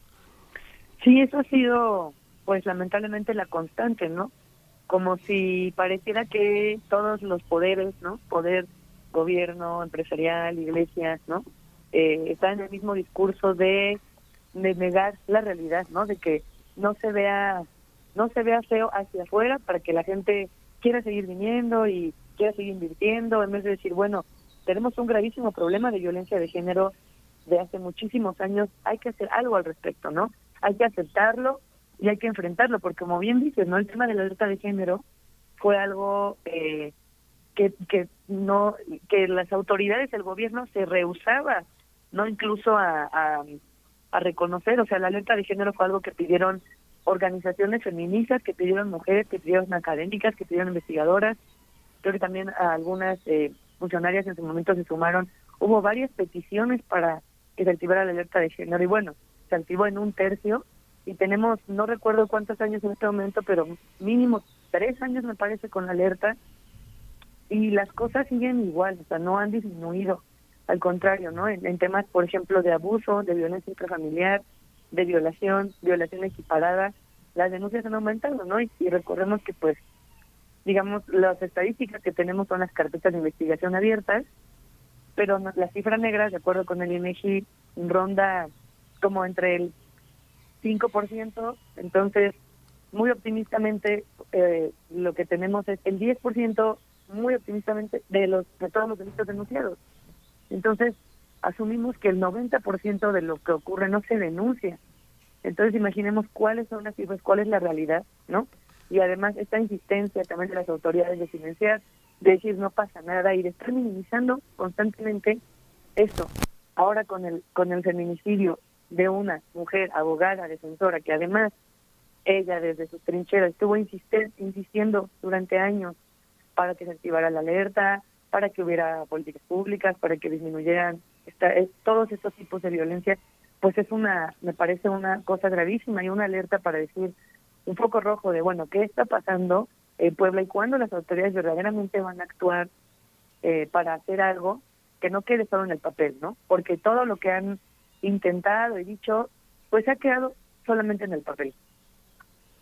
Pues Aranzazú Ayala, te agradecemos como siempre esta participación, que comentes este caso pues tan terrible para la audiencia de primer movimiento. Hay que decir, bueno, lo que ya se ha dicho, todos los feminicidios son igualmente trágicos, pero en este caso pues parece eh, un, un- feminicidio por encargo, eh, suena terrible, algo profesional, es decir, y, que presuntamente pues estaría asociado con la labor, con la labor que desempeñaba Cecilia. Y, y bueno, esperemos a ver eh, qué es lo que anuncian las autoridades, la Fiscalía del Estado en lo inmediato, quiénes son, queremos saber quiénes son los responsables intelectuales de este, de este asesinato, de este feminicidio. Aranzazu Ayala, reportera independiente de Puebla, te agradecemos y bueno, te deseamos lo mejor. Gracias a ustedes y nos saludamos pronto. Así es, si nos das oportunidad. Gracias, Aranzazú Ayala. Pues bueno, ahí está. Vamos a, vamos a hacer una pausa musical. Miguel Ángel, ¿qué vamos a escuchar? Eh, fíjate que no, no, Yo no- por acá. no sé. Mónica Aguilar nos está pidiendo de Panteón Rococó Ah, mira. la carencia. La carencia, claro.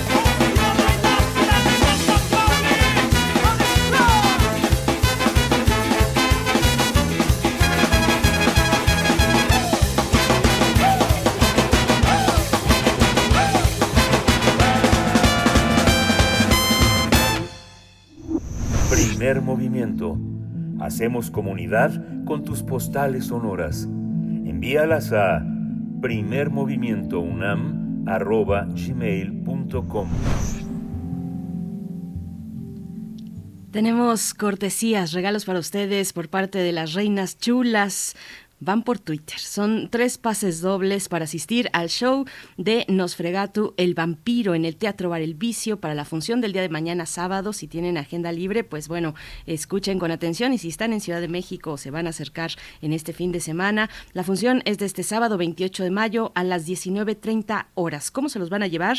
Pues coméntenos en Twitter con quién irían a esta función y además agreguen el hashtag quiero pase eh, comenten en Twitter con quién irían a esta función, más el hashtag quiero pase. Eh, es función presencial en el Teatro Bar El Vicio, que se ubica en la calle Madrid número 13, en la Colonia del Carmen, en Coyoacán. Y bueno, quienes eh, obtengan estas, mm, estas cortesías tienen que presentarse con identificación oficial y mencionar que llevan cortesías de primer movimiento de Radio UNAM y con eso, bueno, pueden disfrutar de este show, de este espectáculo Nosfregatu, el vampiro de las reinas chulas, el día de mañana, 19.30 horas. Así es que, bueno, pues vayan a Twitter y mm, pidan sus pases dobles para este show.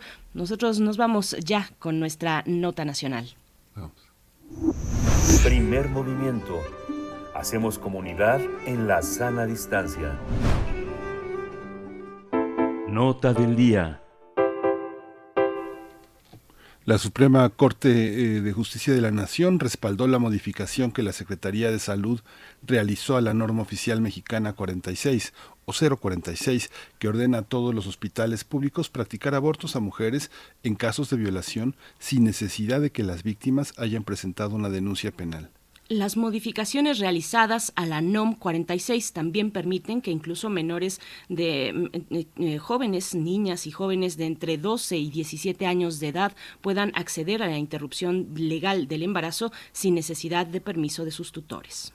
La Suprema Corte desechó dos controversias constitucionales promovidas por el Poder Legislativo de Aguascalientes y el Poder Ejecutivo de Baja California, que buscaban frenar el cumplimiento de esa norma por considerar que las modificaciones se realizaron sin respetar sus competencias locales.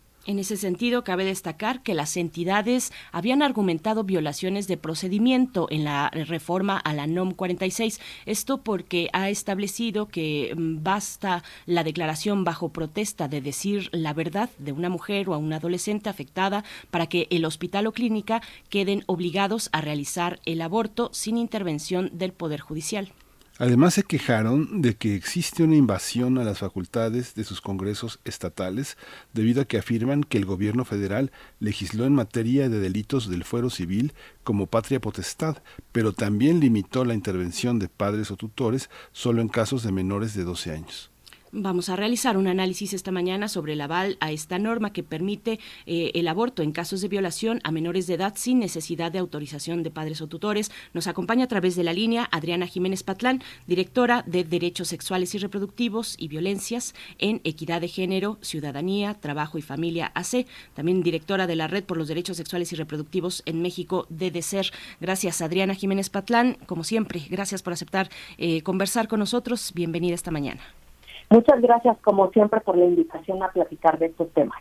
Muchas gracias, eh, Adriana. Esta norma 046 es la punta de un iceberg que empuja muchas otras propuestas que ya están eh, en las calles, en mantas y en, y, en protestas.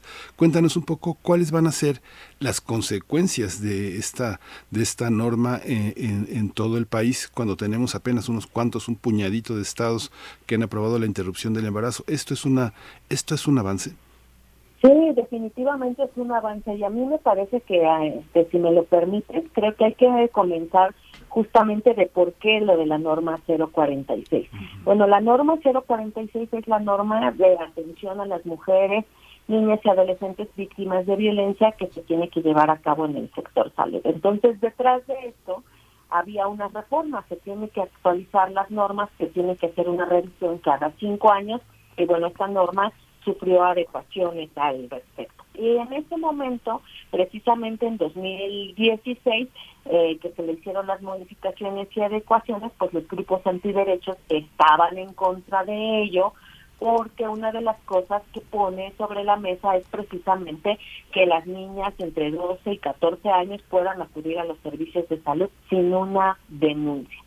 Entonces, lo más relevante de este asunto, que me están preguntando precisamente en las repercusiones que tiene en todo el país, es que la Corte reafirma que la norma 046 es válida en todo el país, que no invade las competencias como argumentaban los estados de Aguascalientes y Baja California, que además no es menor porque son estados eh, que eh, desde hace mucho tiempo eh, son conservadores y que han intentado impedir el avance de los derechos sexuales y reproductivos de muchas maneras. Una de ellas fue esta acción de inconstitucionalidad y además, bueno, pues precisamente lo que hace la Corte, además de refrendarlo, es decir que el aborto es legal y un derecho de las víctimas. -huh. eh, Adriana, ¿a qué, instancias están obligadas? A ver un poco para desentrañar esto que estamos entendiendo que es si una víctima de violación se, se acerca a una clínica, a un hospital para solicitar un aborto, si ella es además eh, menor de edad, bueno, esto eh, es necesario, le, le, tienen que brindar la atención eh, solo con decir bajo protesta, decir la verdad, señalar que el embarazo es producto de una violación, sin necesidad de presentar una denuncia previa, acudir a un ministerio público y en el caso de personas menores de edad, de mujeres menores de edad, eh, tampoco sin el, eh, sin digamos el permiso de sus tutores. ¿Esto es así? Así es, eh, pueden acudir a cualquier hospital del país, la Secretaría de Salud, los servicios de salud federales, porque precisamente pues esta norma habla de los servicios de salud. Entonces, las niñas, las adolescentes, las mujeres que hayan sufrido violencia sexual, que estén siendo víctimas de violencia sexual, como pasa en muchos casos, sobre todo de niñas y adolescentes, y es por eso el rango de la edad que se pone ahí, porque es precisamente quienes eh, están siendo víctimas, sobre todo dentro de sus casas o sus círculos cercanos, que pueden acudir a los hospitales locales, Secretaría de Salud y a los federales, Seguro Social e ISTE, para poder interrumpir un embarazo por la cuestión de la violencia sexual. Lo dice la ley de víctimas y lo dice la norma oficial mexicana 046 que reafirma la Corte. Uh -huh. y, y, Adriana, bueno, es una, es una parte que es una partecita, pero pienso que es una parte importante. Tú que trabajas en temas de, de niños y niñas y que conoces perfectamente cómo ha sido la evolución de la conquista de los derechos de las niñas y los niños, uno se da cuenta, si uno revisa las, eh, las eh, declaraciones de transparencia del DIF, del DIF locales, del Instituto de la Mujer, muchas instancias que cruzan datos, muchos niños eh, van a querellarse a través de los propios mentores en sus escuelas, de las instancias de trabajo social, de los departamentos de psicología, por el maltrato que les infringen sus padres. Y justamente eh, digo esto porque muchos juicios, muchos niños emprenden juicios para tener el buen trato de sus padres a partir del conocimiento que tienen de la ley de los niños y las niñas. Es muy curioso, es muy enternecedor ver las declaraciones porque lo que piden es que no irse de su casa ni dejar a sus padres, sino piden que los traten bien. Entonces, en esta, en esta norma eh, 046 eh, las niñas, las jóvenes y las jóvenes adolescentes piden su derecho a interrumpir el embarazo al margen de lo que consideren sus progenitores. Eh, cuéntanos un poco de esto, cómo lo observas como una, como una especialista, como una conocedora del tema. Tenemos que respetarlos, ¿no? Así es, bueno, pues ya desde hace mucho tiempo es que se viene dando el avance de los derechos. Siempre los han tenido, pero cada vez más están presentes la importancia que es el respeto de los derechos niños, niñas y adolescentes y que inclusive, bueno, pues a partir de todo esto es que hemos avanzado en el país y que en, en todo el país tenemos procuradurías de niños, niñas y adolescentes a donde más, además pueden acudir precisamente para resguardar sus derechos y que se corrobore pues el interés superior de la niñez. Y una de las cosas muy importantes que te quiero decir es que precisamente en el caso específico del tema de la violencia sexual, pues desafortunadamente vivimos en un país donde la tasa de violación de niños y niñas en México es de 1.764 por cada 100.000 niños y niñas, de acuerdo a lo que nos dice el INEGI. Además, 5.000 de cada 100.000 sufren tocamientos, es decir, abuso sexual. Y eh, pues tenemos un sistema, unos sistemas de procuración de justicia en el que desafortunadamente no se cree o están siendo muy lentos frente a estas situaciones.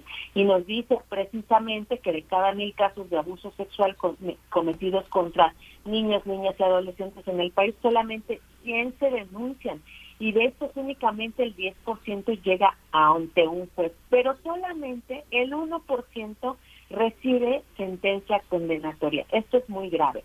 Y además, bueno, en el caso de las niñas particularmente y las adolescentes, eh, la familia o el círculo cercano se percata de la violencia sexual porque hay un embarazo. En el caso de los niños, como no ocurre así por toda la cuestión biológica, pues es mucho más difícil de que se perciba en la familia, pero también ocurre en los niños.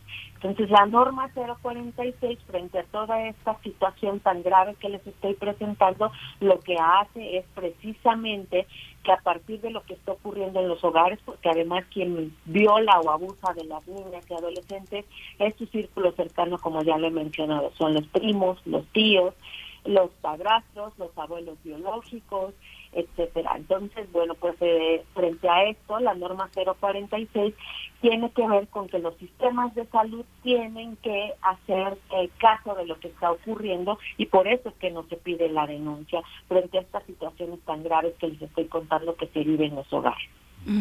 Adriana, y bueno, esta situación de violencia en los hogares, que bueno, es muy relevante que lo menciones, que, que pongas ese eh, marco de la situación, eh, la violencia viene de casa, es decir, de los mismos familiares, amigos, los amigos de la familia, los vecinos, en fin, eh, y también hay otro tipo de violencia que es la violencia institucional. Este es, Adriana, entonces un llamado a que las instituciones de salud pues atiendan, se habían negado en muchísimos casos, pues lo sabemos, ¿no?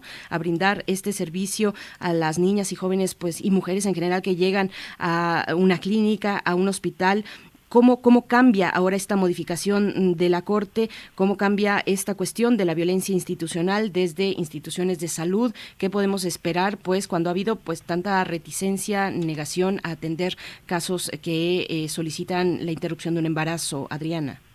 Pues precisamente ahí necesitamos los ojos de la sociedad civil. En el caso particularmente de la organización que coordino, lo que hemos hecho en varios estados es monitorear desde 2016 que la norma 046 funcione y afortunadamente lo hemos logrado en muchos casos. Te lo puedo decir que funciona en el Estado de México, en Hidalgo, en Tlaxcala, en algunos otros estados precisamente más bien por las posturas antiderechos de las mujeres, de algunos servidores públicos, que son casos muy particulares que nos hemos encontrado Uno de los estados más difíciles ha sido Guerrero, por ejemplo, porque mientras gobernó Astudillo, su esposa es una militante de los grupos antiderechos e impidió el acceso a niñas y adolescentes para poder recurrir a un aborto en caso de violación. ¿no? Entonces, ahorita también, bueno, con la controversia constitucional que presentó Aguascalientes y Baja California, también nos van dando cuenta de precisamente el tipo de gobierno que están. Entonces, ahí lo que yo diría es que busquen precisamente a las organizaciones feministas,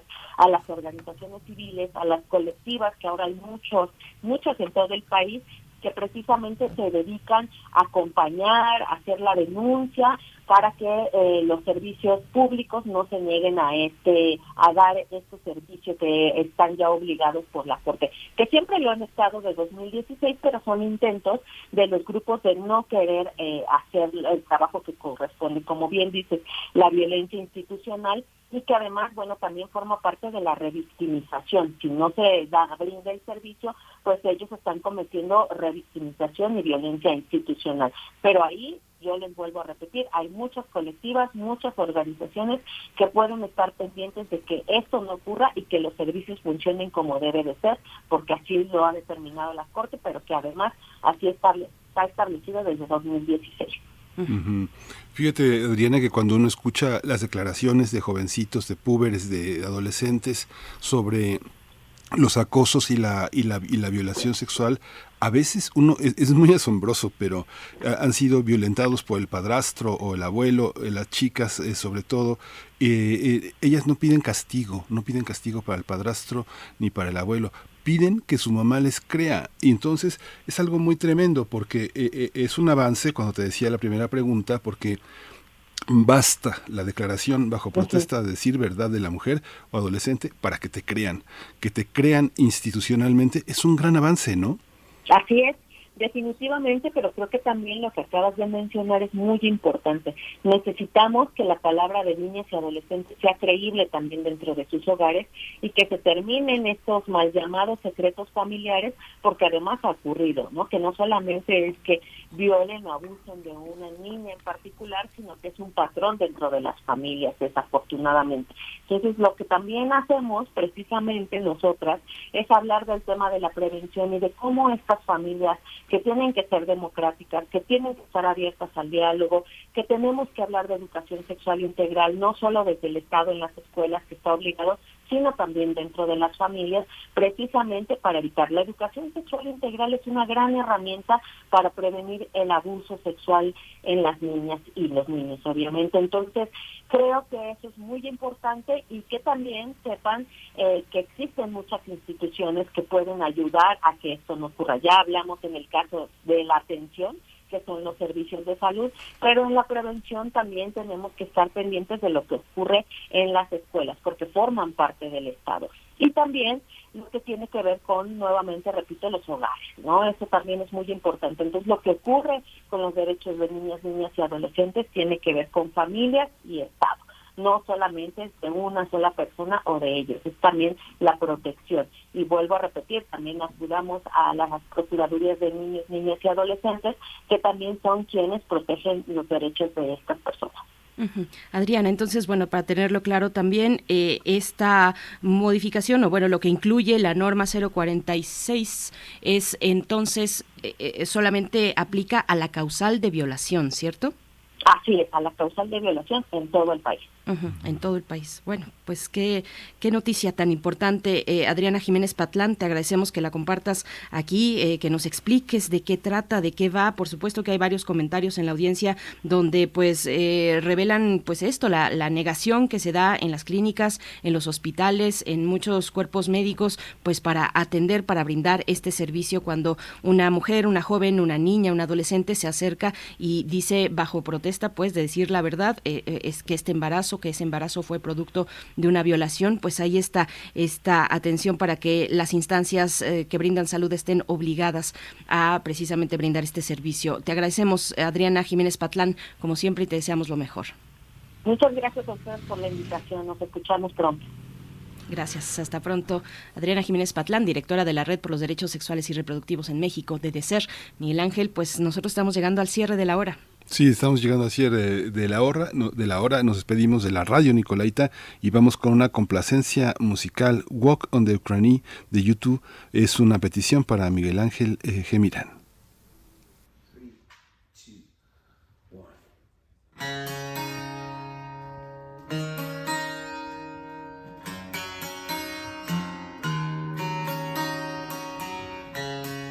And if the comet the stage and no one laughs, does a dance on his own grave for photograph.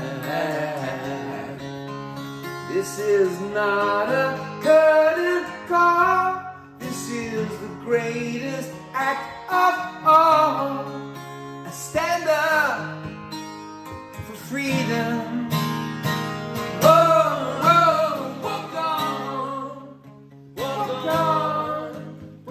Got, they can't steal it. They can't even feel it. Walk on, walk on. Stay safe tonight. And if the dancer gets it wrong, he will still dead. Can't tell the singer from the song if it gets you there. There's a kind of rage that you can't keep inside a cage. You fight or you fly, we're born or we die for freedom. Whoa, whoa, walk on, walk on. What you got, they can't deny it, can't sell it or buy it. Walk on, walk on.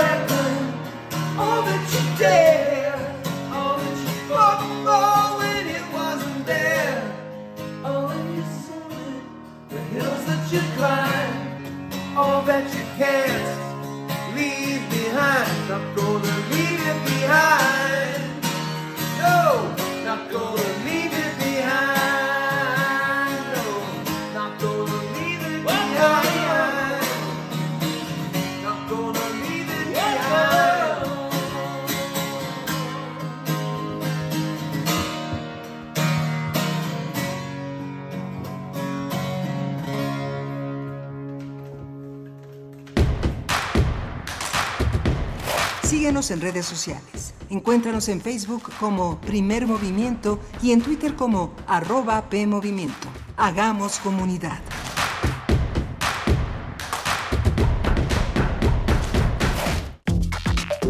Alrededor de un tema siempre habrá muchas cosas que decir. Quizá haya tantos puntos de vista como personas en el mundo. Únete a la revista de la universidad donde convergen las ideas. Jueves a las 16 horas, después del corte informativo. Disentir para comprender.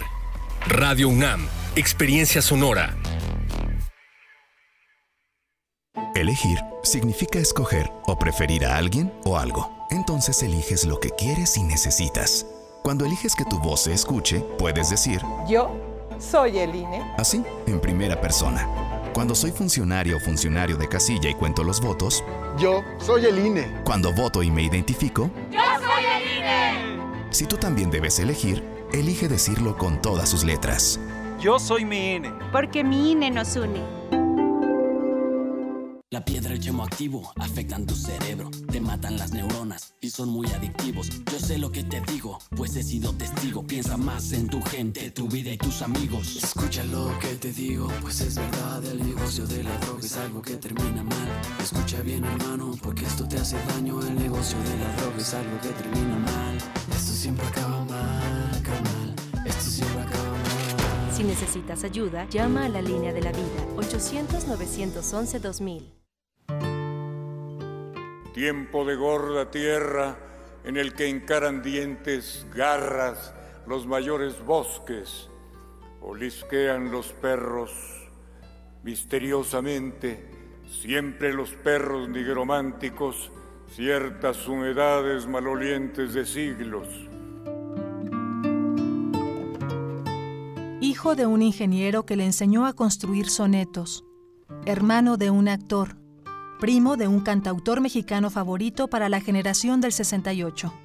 Fue de estudiar en la Facultad de Filosofía y Letras de la UNAM a pulir su oído en la Escuela Superior de Música del Instituto Nacional de Bellas Artes. De secretario de la Escuela de Verano de la UNAM a director de Radio Universidad.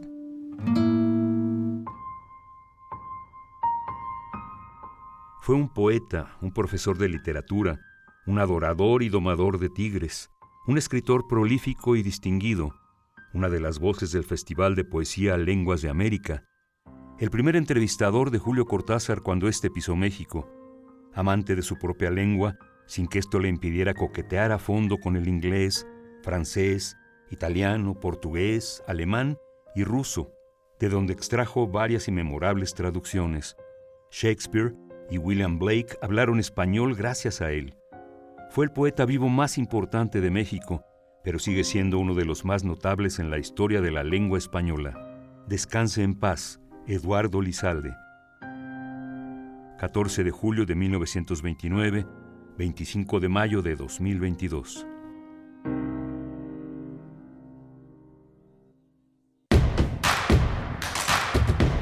Encuentra la música de primer movimiento día a día en el Spotify de Radio UNAM y agréganos a tus favoritos.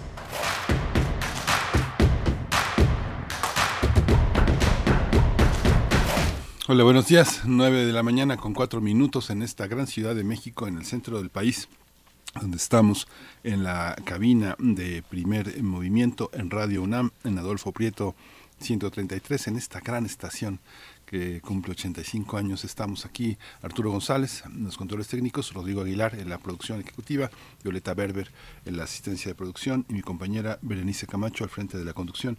Eh, querida Berenice, buenos días. Buenos días, Miguel Ángel Quemain. Buenos días a nuestros radioescuchas que permanecen aquí en este viernes. Les estamos acompañando en este viernes, ya el último de mayo. Se nos fue muy rápido. ¿Ustedes qué opinan?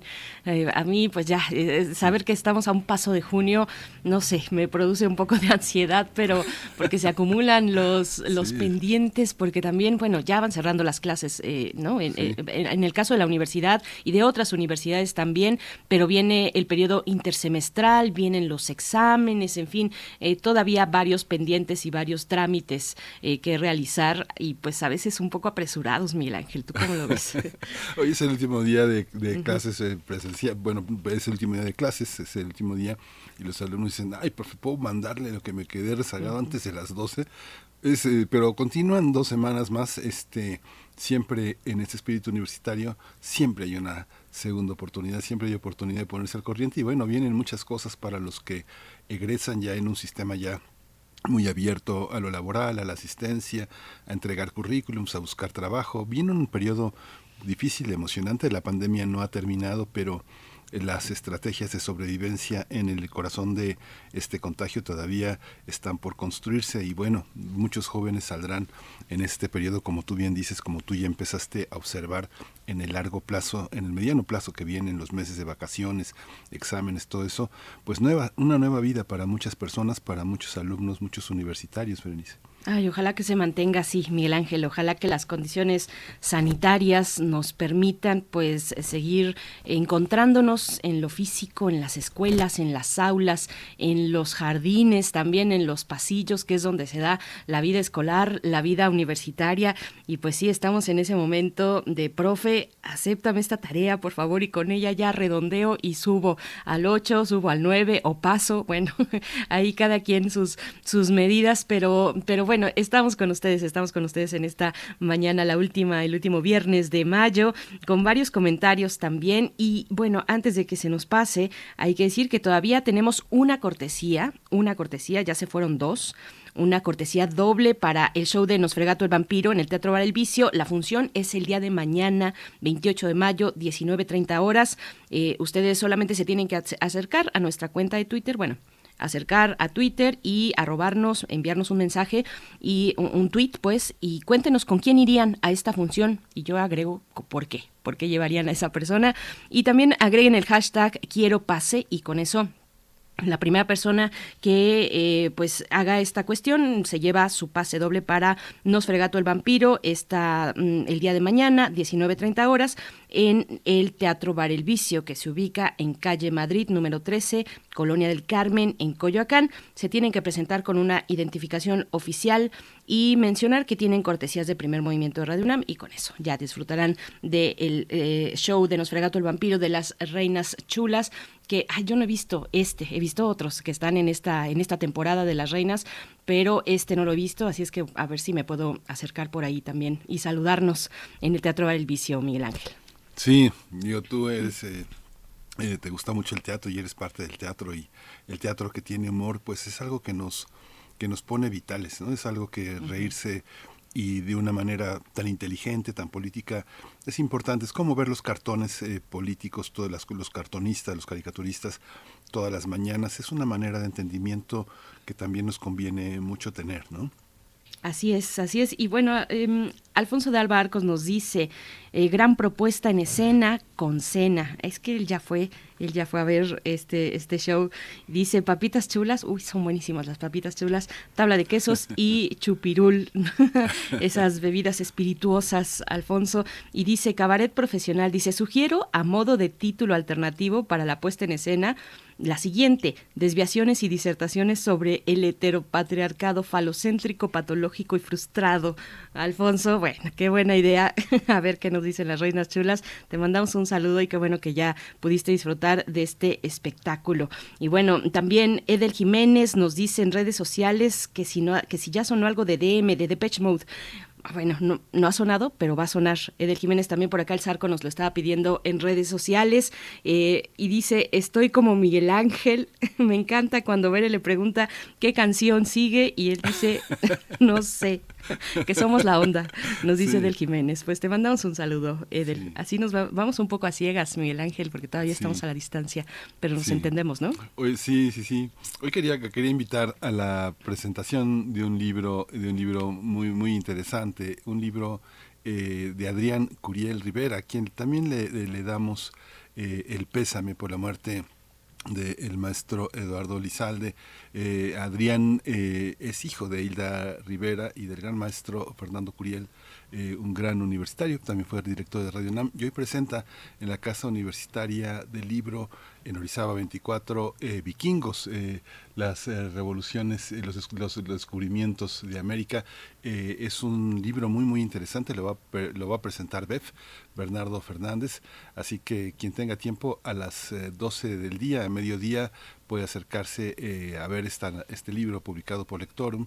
Así que bueno, ahí está Adrián Curiel Rivera haciendo este pues fuerza para eh, superar también este duelo que le corresponde mucho desde niño. Ahí estuvo, ahí estuvo Adrián con este gran poeta, eh, ahora sí que eh, influido por una gran, una, una gran compañía también una gran, una gran, una estupenda divulgadora cultural, eh, Hilda Rivera, a quien también le damos el pésame. Bueno, Piquingos a las 12 del día. Muy bien, pues ahí está la invitación. Nosotros vamos a ir con poesía necesaria y después en la mesa del día hablaremos de eh, Pueblo Espíritu, em, la tribu que sueña, una alegoría de la fundación de un pueblo que presenta, eh, presenta la organización Secreta Teatro eh, y, y, la Biblioteca de México. Mm, eh, desde el 21 de mayo ya tienen funciones y hasta el 19 de junio vamos a tener la posibilidad de, conversar sobre esta propuesta escénica con Rocío Carrillo, directora de escena y diseñadora de iluminación, egresada del Colegio de Literatura Dramática y Teatro de la UNAM. Pertenece al Sistema Nacional de Creadores de Arte, FONCA, y es miembro de la Asociación Mexicana de Estudios Clásicos, AMEC, y directora artística de la compañía Organización Secreta Teatro, que nos comparte este, esta propuesta escénica Pueblo Espíritu. Pero antes, antes nos vamos con la poesía. Vamos. Es hora de Poesía Necesaria. La poesía de hoy es eh, de un libro que consulto, ay, me lo voy a acercar, que consulto constantemente porque reúne a varias poetas, 44 concretamente, y se llama Alguien aquí que tiembla. Seguro ya lo identifican, lo reconocen. Ese es el título del libro que coordina Sandra Lorenzano y que ya les hemos compartido en varias ocasiones poesía y poetas que participan en este libro que se realizó en el año 1 del confinamiento y es una celebración poética de mujeres. El, eh, este poema es de la escritora Lía Villava, conocida por su libro de cuentos La bordadora de cuentos y el poema se titula Desolación y ahora sí en la música, la música no puede ser de otra manera. De Patch Mode, porque ayer se anunció pues esta mm, triste noticia, la muerte de uno de sus tres integrantes, de los tres integrantes, uno de ellos de esta gran banda inglesa, Andy Fletcher o Fletch, eh, y pues no sabemos qué va a pasar con la, con la banda. Ustedes qué dicen. Yo temo que no volvamos a ver a Depeche Mode de gira o con nuevo material, pero bueno, es una lástima. Dicen por ahí, bueno, no tenía las más eh, grandes capacidades de, eh, de ejecución de instrumentos, Fletch, pero sí que era pues un elemento que en su momento unió a la banda, una especie de pegamento para la banda y para pues las tantas vicisitudes que puede atravesar una banda de ese tamaño que se ha sostenido a lo largo de las décadas. Así es que bueno, Vamos con la poesía y después con Depeche Mode, la poesía de Lía Villava. Este poema se titula Desolación. Desolación. Playas desnudas sin besos de arena pendientes peces voladores, tortugas perdidas, apagado el faro, flotan los miedos. Anclo tu mirada, mareas de incertidumbre, cautivos náufragos de cura.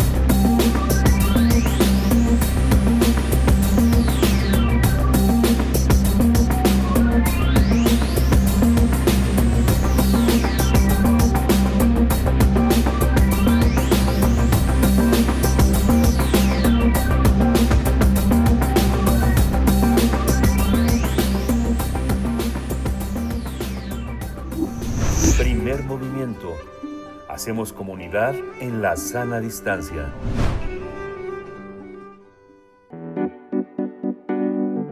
La mesa del día. Pueblo Espíritu, la tribu que sueña, es una obra que dirige Rocío Carrillo, que confronta al espectador con una realidad inédita, inesperada, como la impuesta por la pandemia de COVID-19. La puesta en escena muestra a través de diversos simbolismos que el ser humano tiene una gran capacidad para adaptarse a nuevas formas de relaciones con el otro. Los cinco personajes coinciden en un páramo boscoso tras huir del estado de excepción implementado por los gobiernos ante la propagación del SARS-CoV-2. Pueblo Espíritu es también una alegoría de la fundación de un pueblo a partir de su ética comunitaria y del retorno a lo sagrado. Se trata de un proyecto colectivo en el que participa la compañía Organización Secreta Teatro con el apoyo de México en Escena, Grupos Artísticos Mega 2021. Esta obra se, va, se presenta desde el 21 de mayo, el fin de semana pasado ya arrancó y va a estar hasta el 19 de junio en el Foro Polivalente de la Biblioteca de México, allá en la Ciudadela, y las funciones son sábados y domingos a la una de la tarde y bueno, la entrada es libre. Bueno, qué oportunidad. Y vamos a tener también aquí la oportunidad de charlar sobre este montaje, esta puesta en escena, Pueblo Espíritu. Nos acompaña Rocío Carrillo, es directora de escena y diseñadora de iluminación, egresada del Colegio de Literatura Dramática y Teatro de la UNAM. Pertenece al Sistema Nacional de Creadores de Arte, FONCA, y es miembro de la Asociación Mexicana de Estudios Clásicos, AMEC, y directora artística de la compañía Organización Secreta Teatro. Rocío Carrillo, gracias por estar eh, compartiendo esta buena noticia esta posibilidad de acercarnos al teatro y además pues con una entrada libre en un eh, lugar pues muy especial. Te agradecemos esta participación. Buenos días. Hola, buenos días. No, muchas gracias. Al contrario, gracias por la difusión.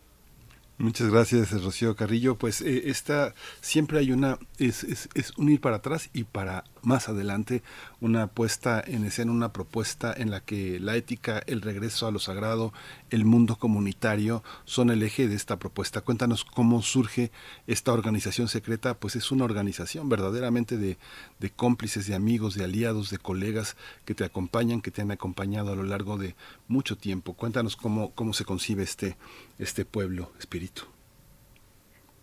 Sí, hola Miguel, me da mucho gusto hablar aquí en tu, en tu programa. Eh, pues en realidad es un proyecto que, que surge antes de la pandemia. Eh, es eh, la, hicimos una versión el año pasado eh, digital que tenía como origen un guion de cine inédito escrito por Mario Moncada y Iván Ávila Dueñas que yo tuve oportunidad de leer en 2019 por un proyecto de teatro en el que estábamos trabajando Luis Mario y yo. Y eh, ese fue como mi primer contacto con esta idea en el guion que se llama Chichimeca, pues eh, se trata de una tribu chichimeca en los tiempos de la conquista, ¿no? Y había pues esta serie de elementos que a mí me resultaron muy atractivos justamente eh, la ética comunitaria en una tribu seminómada que cuyas relaciones de convivencia están determinadas por la sobrevivencia.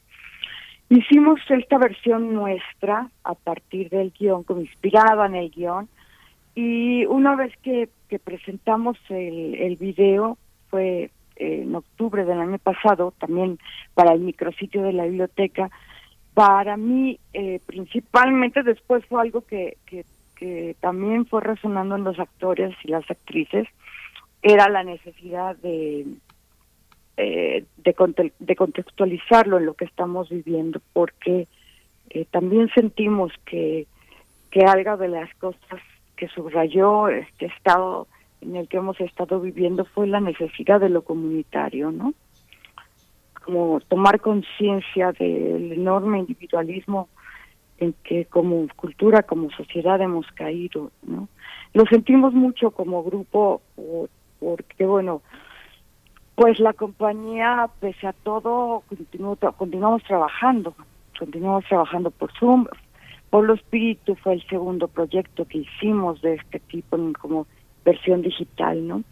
Pero ya para la puesta en escena, pues a partir de esta necesidad eh, generamos una versión una versión propia no eh, que es más como como lo dice el texto del boletín como una alegoría de de la fundación de un pueblo. Y eso a esa conclusión llegamos como en el proceso. No fue no fue algo que existiera como una tesis previa al montaje no en el montaje para mí era importante plantear estos personajes que se encuentran, puede ser la época actual, y que, y que se ven enfrentados a la muerte, al renacimiento y a la oportunidad de, de relacionarse de una manera diferente, ¿no? Que los que los obliga el estado de excepción, que los obliga el bosque eh, como símbolo del inconsciente, ¿no?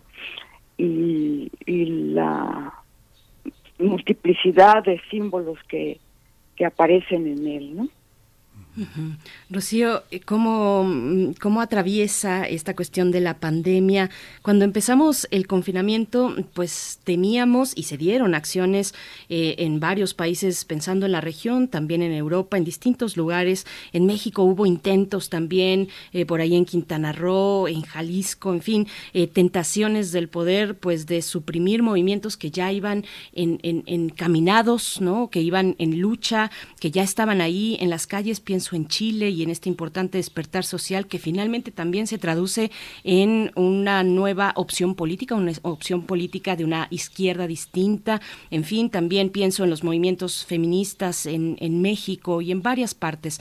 ¿Cómo, ¿Cómo traducir esa parte, ese empuje que ya traía la sociedad exigiendo una agenda puntual en cada caso y, y llega la pandemia? ¿Qué significa esto? ¿Cómo se traduce en la, en la obra en el sentido de que podemos adaptarnos a nuevas formas y relacionarnos a pesar de todo? Yo creo que más que eh, más que adaptarnos, eh, estos personajes tienen eh, la necesidad de desmarcarse de eso, ¿no? Más bien, están están huyendo, es un pues es un supuesto, ¿no? Quizás más que la pandemia en sí misma es eh, la oportunidad que esto ha dado para para el totalitarismo del control de la vida privada, ¿no? Y eh, eso quizás fue una de las cosas que los movilizaron más, ¿no? Eh, yo soy, ha sido lectora de Byung-Chul Han, el filósofo coreano, ¿no? Y, y cuando él plantea esta situación como que está ocurriendo en Asia, ¿no? Pues sí fue algo que que me interesaba plantear que, esos personajes vienen de que, de que no quieren eso, ¿no? Y no hay realmente, un, la obra no plantea como un tránsito, cómo es ese tránsito de la huida a, a la adaptación a una nueva realidad. En realidad yo creo que es la gestión de esta nueva forma de relacionarse, que tampoco es necesariamente una forma ideal, ¿no? Es como un proceso, en la en este proceso al que estamos asistiendo, pues, eh, por un lado sí está la figura del, del hombre, el líder de la tribu, que es el que caza, el cazador, ¿no? Eh, el que provee esa parte, pero también está el proceso eh, iniciático que sufre una un ser que es eh, hasta cierto punto mítico porque es una niña que es hija del bosque, ¿no? Para convertirse ella misma en líder, ¿no? De alguna forma es como apuntar que este esta circunstancia de vivir en función de la sobrevivencia, ¿no? Nos conecta de nuevo con lo que hemos sido y seguimos siendo internamente, ¿no? Con aquellos reductos de mitología que que se mantienen en, en, lo que somos, porque pues compartimos un inconsciente colectivo, ¿no?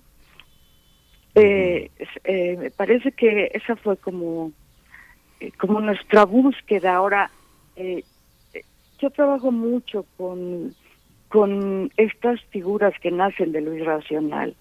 No tenemos una escalera terminada a la hora de comenzar, ¿no? Hay un apunte sí hay un proceso largo en que nos, nos reunimos, leemos mucho, dibujamos mucho, es una manera de estimular la intuición creativa, ¿no?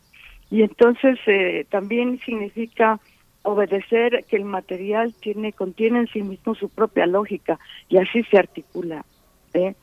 Entonces eso fue lo que fue lo que sucedió. Los actores cuando estuvimos en pues en el proceso, eh, en pandemia no podíamos encontrarnos, estuvimos trabajando en sesiones por Zoom y ellos desarrollaron mm, varias de las escenas que ahora conforman la puesta en escena desde sus casas, eh, de manera individual, porque no teníamos opción, ¿no?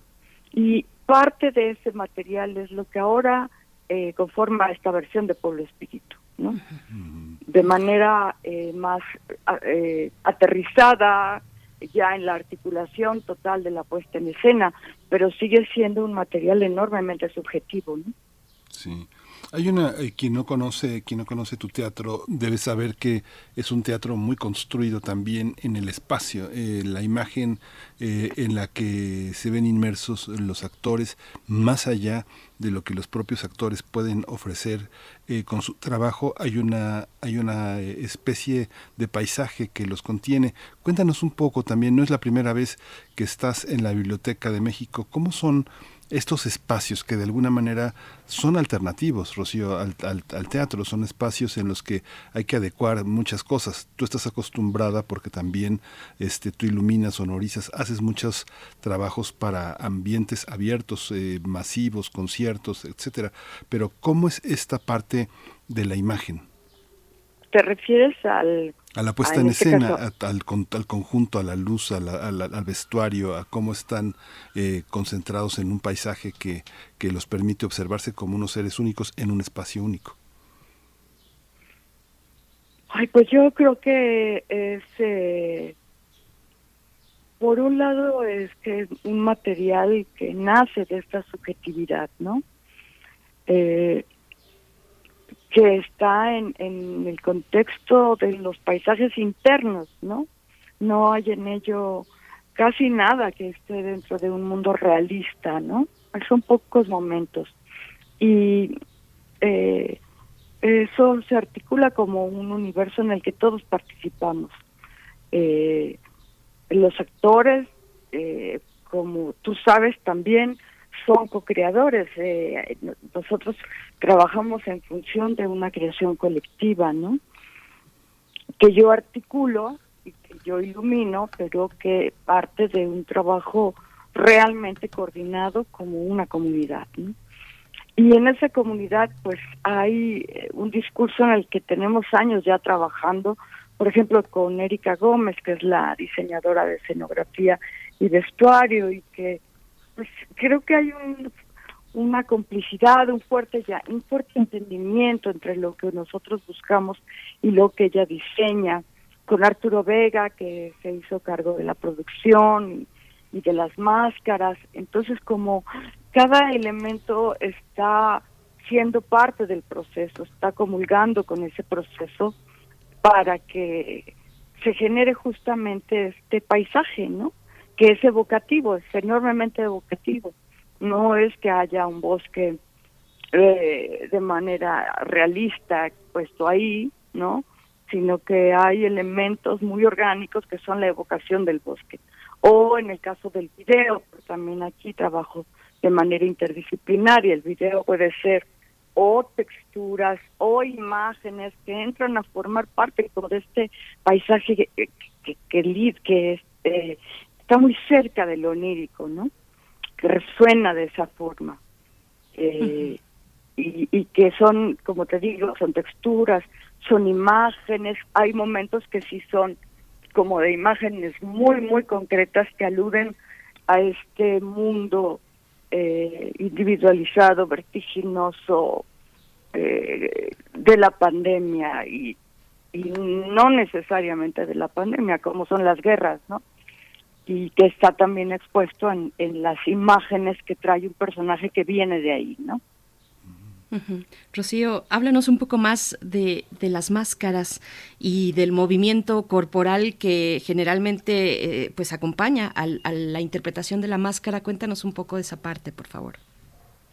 Bueno, yo eh, eh, siempre hago como una aclaración de que mi compañía no son bailarines, ninguno, ¿no? Son actores entrenados. No, te, no usamos palabra en algunas puestas en escena ha sido una hibridación entre escenas con texto dramático y otras que no. Aquí eh, es prácticamente mínima la, la, el uso de la palabra. Entonces, la, lo que se narra a través de la corporalidad es eh, de la corporalidad, pero pero la corporalidad unida a la expresión de las emociones es fundamental, ¿no? Entonces, eh, la máscara forma parte de, eh, sí tiene, tiene que ver con la, con la idea de la persona, ¿no? Eh, por ejemplo, hay un personaje que es un ser del bosque, que puede ser un homo, que puede ser un chaneque, que puede ser un dios pan, en fin, ¿no? Puede ser cualquiera de estas representaciones de lo divino que forma parte del bosque, ¿no? Y eh, la máscara es aquello que lo, lo hace un ser extraordinario, un ser que puede eh, ser parte del mundo sagrado, ¿no? Uh-huh. Y juega esa dimensión. En otro momento hay un personaje que es un chamán, ¿no? Y utiliza una máscara que sugiere una calavera y tiene que ver con el la confrontación que a través del chamán vive la, la jovencita como un proceso iniciático, ¿no? La confrontación con la muerte. Y entonces él asume el ser de la muerte a través de la máscara, ¿no? Tienen eh, diferentes eh, roles el uso de la máscara, pero claro que siempre tiene que ver con ese desdoblamiento de la personalidad, ¿no? El desdoblamiento del actor. Y eh, pues eso es esencialmente. Rocío, tú también eh, formas parte pues de, un, de ya de nuestros eh, jóvenes clásicos. En realidad son ya eh, pues cerca de 30 años de trabajo escénico, de una enorme, de una enorme constancia. Este trabajo está apoyado por México en Escena. ¿Cómo has visto esta la, la, comunidad teatral frente a la pandemia. Tú produciste en, términos de, la, de la pandemia y ya hay una experiencia de teatro en pantalla, de, como se dice vulgarmente, rascarse con las propias uñas y poner una piedra una primera piedra para tender la solidaridad, no dejarse vencer por el este supuesto aislamiento que en realidad en el caso del teatro estuvo muy comunicado, muy acompañado, la gente estaba las pantallas y la participación estaba llena. Eh, he vuelto a ir a presentaciones de libros y lamentablemente volvemos al mismo escenario. Grandes autores con cinco acompañantes. Antes veíamos eh, una presentación en pantalla y veíamos 25, 30, 50 acompañantes, igual en algunas puestas. Teatro La Capilla estaba siempre lleno. A veces había este 50 espectadores, pero abrías la pantalla y todas las pantallas estaba estaba hasta el perico en la viendo la puesta en escena. ¿Cómo ha sido toda esta parte, Rocío? ¿Cómo son los colegas? O sea, trabajas con mucha gente, mucha gente que evidentemente necesita mucha comunicación, mucho contacto, son seres de contacto. ¿Cómo, ¿Cómo ha sido? Cuéntanos un poco en la parte administrativa, en la parte de contributiva de las instituciones y en la parte de empleo, de trabajo, cómo vislumbras lo que viene y de dónde venimos. Eh, vamos a aprender algo de lo que de lo que tuvimos en la en la pandemia. Mucha gente mucha gente detesta la pantalla, mucha gente es muy vital y quiere el escenario, pero habrá que recuperar algo o no o cómo cómo lo observas tú. Pues eh, yo en su momento, bueno, tuviste otra Electra, ¿no? Cuando la hicimos por Zoom. Sí. Eh, otra Electra fue un, para mí, para mí como creadora y las actrices fue un fenómeno muy particular, ¿no? Tuvo, fue una se potenciaron las capacidades creativas, yo creo que a máxima expresión, ¿no? Porque pues era algo completamente ajeno a nosotras crear así. Fue también un proceso muy interesante desde el punto de vista de la adaptación al medio, de, fue muy divertido incluso, ¿no? Eh, eh, por, por sus particularidades, por lo que nos obligó como a hacer este híbrido entre, para mí fue más entre el cine y la teatralidad, ¿no? O sea, como ver una película, pero que está ocurriendo en ese momento, ¿no? Eh, después, también hicimos una versión digital de Las Diosas Subterráneas, fue un video que integraba escenas ya montadas, porque tuvimos que interrumpir los ensayos presenciales, y escenas que se armaron para el video y escenas que se improvisaron para el video y que después la edición eh, pues tuvo un papel fundamental porque no todo el material que surge así es, es, algo es algo que, se pueda integrar no por su calidad. Y después hicimos Pueblo Espíritu. Después de toda esa experiencia el año pasado estrené otra Electra en la capilla y y ya para mí fue como pues muy claro que lo la experiencia anterior digital había sido muy enriquecedora pero pues no es mi lenguaje, ¿no? Y también creo que Organización Secreta Teatro nos hemos sentido así. Ahora creo que acogimos este proceso ya para estrenar Pueblo Espíritu, lo acogimos con dificultad, no sabíamos realmente a qué nos íbamos a enfrentar, los primeros ensayos, ¿no? entre el uso del cubrebocas y nos acercamos o, nos, o cómo se van a mantener las distancias, cuando yo hago un teatro que es mucho de contacto, ¿no? Y finalmente encontramos una manera de sanar esa parte, de, de abrazarnos, de, de confiar, ¿no? De ir quitando el cubrebocas poco a poquito, ¿no? Y, y de pues estar ahí con toda la necesidad de las tablas, ¿no? Ahora, eh, pues sí, ahorita el grupo tiene Mega, México en escena, lo cual ha sido una bendición, aunque ha sido una beca reducida, ¿no?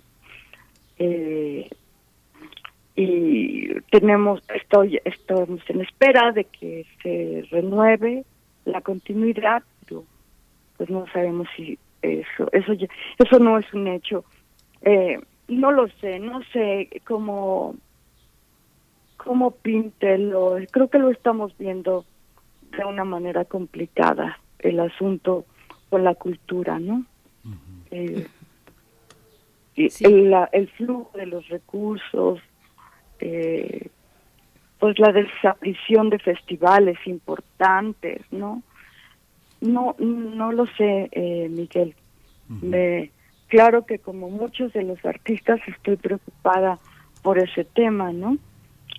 Eh, y, me parece también que tal vez hay un malentendido al creer que las becas, estas becas para los grupos, de verdad que pueden tener la opción de, de que nos convertamos, convertamos en, en entes autogestivos, ¿no?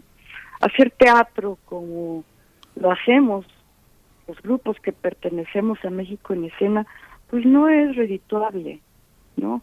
Habría que cambiar completamente la vocación y la, la visión de, eh, de experimentación, de laboratorio, que se vuelve nuestra, nuestra ruta, ¿no?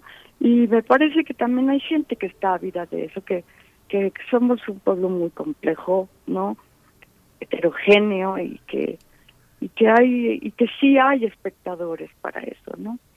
Claro que la difusión es un punto muy importante porque ya compites con por un lado con una oferta muy grande de creadores escénicos y por otro lado pues con la eh, con el bombardeo que hay en los medios de de cosas eh, pues de cosas comerciales, ¿no?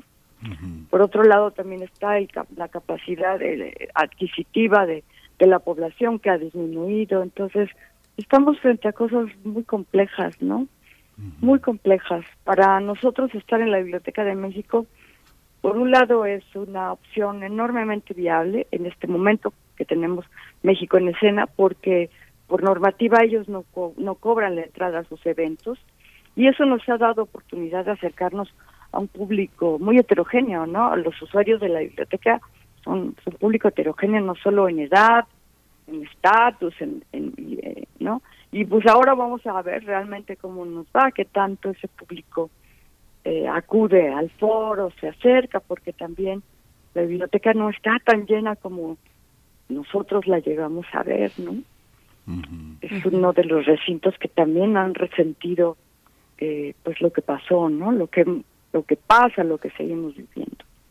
Sí, qué complejo. Son, son unas por otras, a veces parece Rocío Carrillo, en esta cuestión que planteaba Miguel Ángel eh, sobre si la pantalla atrajo, efectivamente atrajo, amplió eh, el público para el teatro, pero también, por otro lado, pues no todas las compañías eh, se sintieron cómodas adaptándose a la pantalla.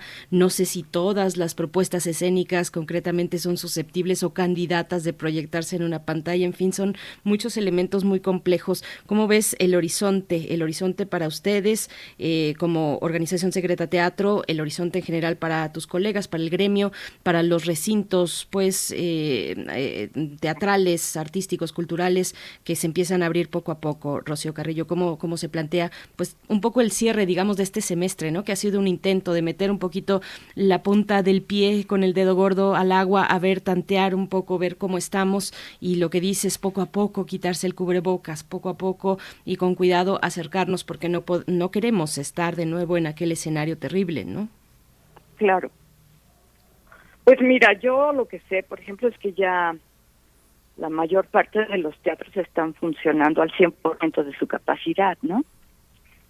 Eh, también que, que cuando la entrada es accesible, pues la gente va porque está ávida de lo presencial, ¿no? El, el, el punto es que eh, estamos viviendo una inflación muy fuerte, ¿no? Y entonces, claro que pagar una entrada al teatro ya se vuelve como un lujo, ¿no? Eso es algo que nos, eh, que como decía yo, nos preocupa cuando no hay un apoyo más, más fuerte a la cultura, ¿no? Eh, se vuelve algo mucho más complicado cuando los subsidios disminuyen y, y, y las instituciones pues nos pueden ofrecer el foro y la publicidad y a veces ya, ¿no? Entonces, eh, nos vamos, yo creo que hacia allá es a lo que nos estamos enfrentando, ¿no? Y eh, pues eso para mí implica eh, seguir trabajando y buscar alternativas, ¿no? Y hacer un exhorto a, a, a las instituciones, al gobierno, de que pues de que el trabajo que hace la cultura es fundamental para para el espíritu del pueblo, ¿no? O sea que no no es una labor secundaria que los artistas también eh, trabajamos mucho por esto, ¿no? También hacemos grandes esfuerzos por mantenernos en escena, en la cartelera, y por y también hemos sido muy golpeados en la sobrevivencia en este tiempo, ¿no? Entonces, bueno, eh, pienso muchas cosas con respecto a eso, pero siempre ha habido la necesidad creativa se ha vuelto mucho más poderosa que todo. No sé, hay proyectos con, con la compañía para llevar a cabo eh, el próximo año, ¿no? Este mismo año vamos a retomar, vamos a retomar el proceso de las diosas subterráneas, que fue algo que hicimos de manera digital en 2020 y que estrenaremos ahora en el 2023, ¿no? Hay otras cosas que queremos continuar trabajando, pero pues vamos a ver cómo va, cómo se va presentando la situación con la cultura en el país, ¿no? Pues Rocío, Rocío Carrillo, muchas gracias por esta, por esta conversación. Es muy importante eh, pues hacer comunidad, mantenerse en este espíritu. Ahora que hablas de las diosas subterráneas, la verdad eh, ha sido también la labor de la universidad, de la UNAM, ha sido también un salvavidas para todo esto. Y bueno, te deseamos muchísimo, muchísimo éxito, muchísimo público, nuevos públicos. En el teatro decimos mucha mierda, pero mucha suerte, mucha, mucha calidez, mucho un buen regreso de este gran trabajo que eh, han hecho un esfuerzo enorme por presentar y que bueno, ya forma parte del repertorio de tu compañía de organización secreta. Muchas gracias, Rocío Carrillo. Muchas gracias a ustedes por el espacio, ¿eh? Un abrazo, un abrazo Gracias. grande, Miguel. Gracias, Rocío. Rocío Carrillo, mándame un abrazo a mí también, por favor. Un abrazo, por supuesto. Gracias.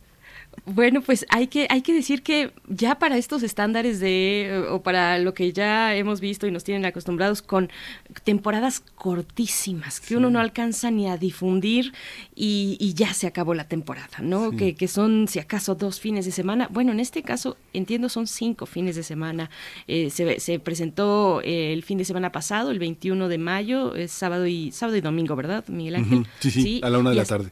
A la una de la tarde, foro polivalente en la Biblioteca de eh, México en la Ciudadela y bueno, eh, eh, tienen función hasta el 19 de junio.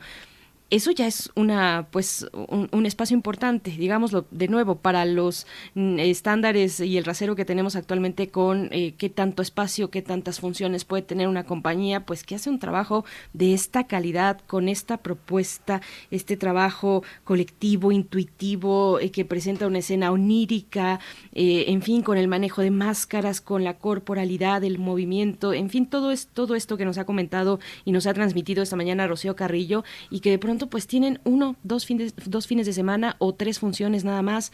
Eh, bueno, pues es complicado, ¿no? Sí, efectivamente atravesamos ya desde hace un tiempo y no solo por la pandemia, un, un momento complicado para las artes escénicas, Miguel Ángel. Sí, y fíjate, bueno, esto que dices, bueno, esto que dices es muy importante, pero fíjate que yo comentaba hace un momento que he tenido oportunidad de asistir a algunas presentaciones eh, de libros y justamente algunas ya no son vía eh, remota, ya no se transmiten y hay poca asistencia, poca asistencia, Berenice, hay muy pocas personas. Uno ve presentaciones muy importantes, con libros importantes, autores importantes, con una mesa muy atractiva y 10 personas. Y fíjate que ayer que hablábamos con Pedro Ángel Palau, eh, hay mucha gente como él, él está en Boston y eh, ahora muchas personas están fuera en otros países, en Argentina, en Estados Unidos, en Europa, este, y había sido un gran motor de reunión las, este, las exposiciones eh, virtuales porque permitía la participación de mucha gente que aunque está en horarios distintos, se da el espacio para levantarse en el caso de Europa a la 1 o 2 de la mañana y, echarse la transmisión, intervenir en, eh, en las partes de, de, que uno puede intervenir y había generado una comunidad interesante de mucha gente en otros países. Muchos seminarios, maestrías y doctorados ahora en ciencias políticas en la UNAM decidieron hacerse a distancia y eh, el proyecto de maestría y doctorado en ciencias políticas tenía como concurrencia de 20 países, el diplomado en, la, en el CIEG 15 países. O sea, es algo muy interesante de poder escuchar a personas de otras de otras partes eh, como si estuviéramos en un mismo salón de clase y es algo que pues si no si no nos ponemos eh, listos pues se puede perder no Sí, sí, y, y, bueno, sí, lo que nos ha dado la pandemia, lo que sabes, lo que, lo que comentas, yo no sé tú cuántas, por ejemplo, cuántas charlas, cuántas conferencias, cuántas mesas te avientas al día, Miguel Ángel, pero por lo menos si andamos en una media de cuatro, no sé tú, eh, además de todas las otras cuestiones, estar pendiente de las noticias, en fin, otros, otros materiales u otros productos visuales que se transmiten también por vía electrónica, pero, pero por ahí andamos, no sé, y podrían ser sí. más, y hay días en los que puedes aventarte muchas más. Y entonces tienes ya un panorama muy amplio de lo que está ocurriendo porque son pocas las eh, pues los eventos no que llegan a tener este, este foro. Eh, hace poquito por ejemplo Socorro Venegas eh, de la directora de libros UNAM presentó un, un, su reciente publicación que se titula Ceniza Roja la presentó en la librería de Gandhi de aquí de Miguel Ángel de Quevedo y, y tuvo un buen un buen una buena convocatoria pero son pocas son contadas. Estuvo Carla Fessler ahí presentando presentando de nuevo eh, este es, por páginas de espuma también que tiene hizo un trabajo un buen trabajo de difusión en fin. Pero bueno es una mujer eh, Socorro Venegas una escritora que está inmersa eh, hasta donde se puede hasta donde más se puede en la cuestión editorial en la cuestión literaria y que tiene pues muchísimos recursos para para juntar un, un un, un, aforo, digamos, que, que tampoco es el más grande, y que, y que seguramente si se transmitiera vía digital, pues tendría, mm, llegaría a las 100 vistas y en algunos casos más, ¿no? Sí, sí, es algo que no debemos perder. Ahora que comentas eso de cuántas veces al día, pues no sé, esta semana, este, pues he pasado un promedio de hora y media, dos horas en el tráfico, ¿no? Digamos que es algo, es algo que ahora eh, ocupa eh, eh, un espacio muy significativo en la agenda. Pasar a veces hasta tres horas, dos horas, hora y media en el tráfico. Eh, es, es, algo que te lleva a cuestionar eh, también el orden de la movilidad de las ciudades, de la, cercanía del empleo, de cómo, nos, de cómo nos organizamos, la cercanía de las escuelas, de los hijos, de, de los, de los actos que eh, uno, uno realiza y que a distancia se economizaron muchísimas cosas, ¿no? Todo el gasto de combustibles, eh, la presencia de, nuevamente de las contingencias ambientales, que sabemos que no son necesariamente por los vehículos, pero en esta época los vehículos sí influyen muchísimo, ¿no? Digo, estamos en un rediseño de la vida, ¿no?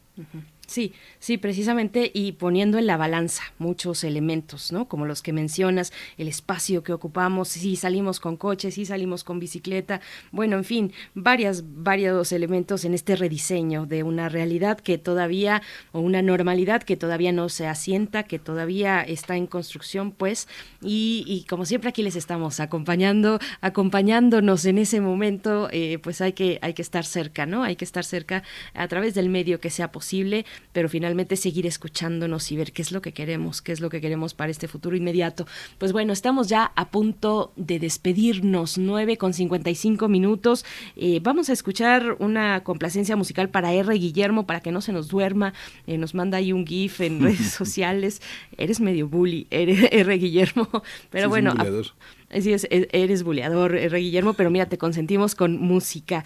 Age of Aquarius es la canción que nos está pidiendo de The Fifth eh, Dimension, esto que va a sonar para cerrar la emisión de esta, de esta mañana de viernes. Les esperamos el próximo lunes. Pasen un excelente fin de semana. Gracias, Miguel Ángel. Gracias, Berenice Camacho. Nos escuchamos el lunes. Esto fue Primer Movimiento. El mundo desde la universidad.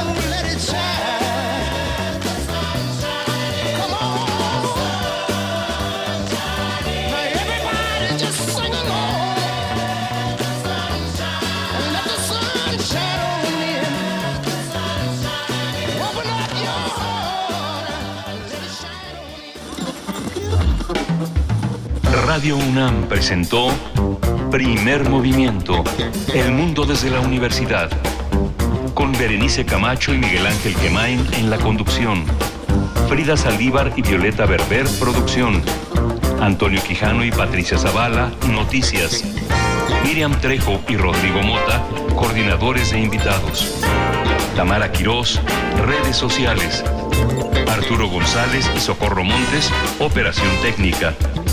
Servicio Social, Vicente Pérez e Iván Chavarría.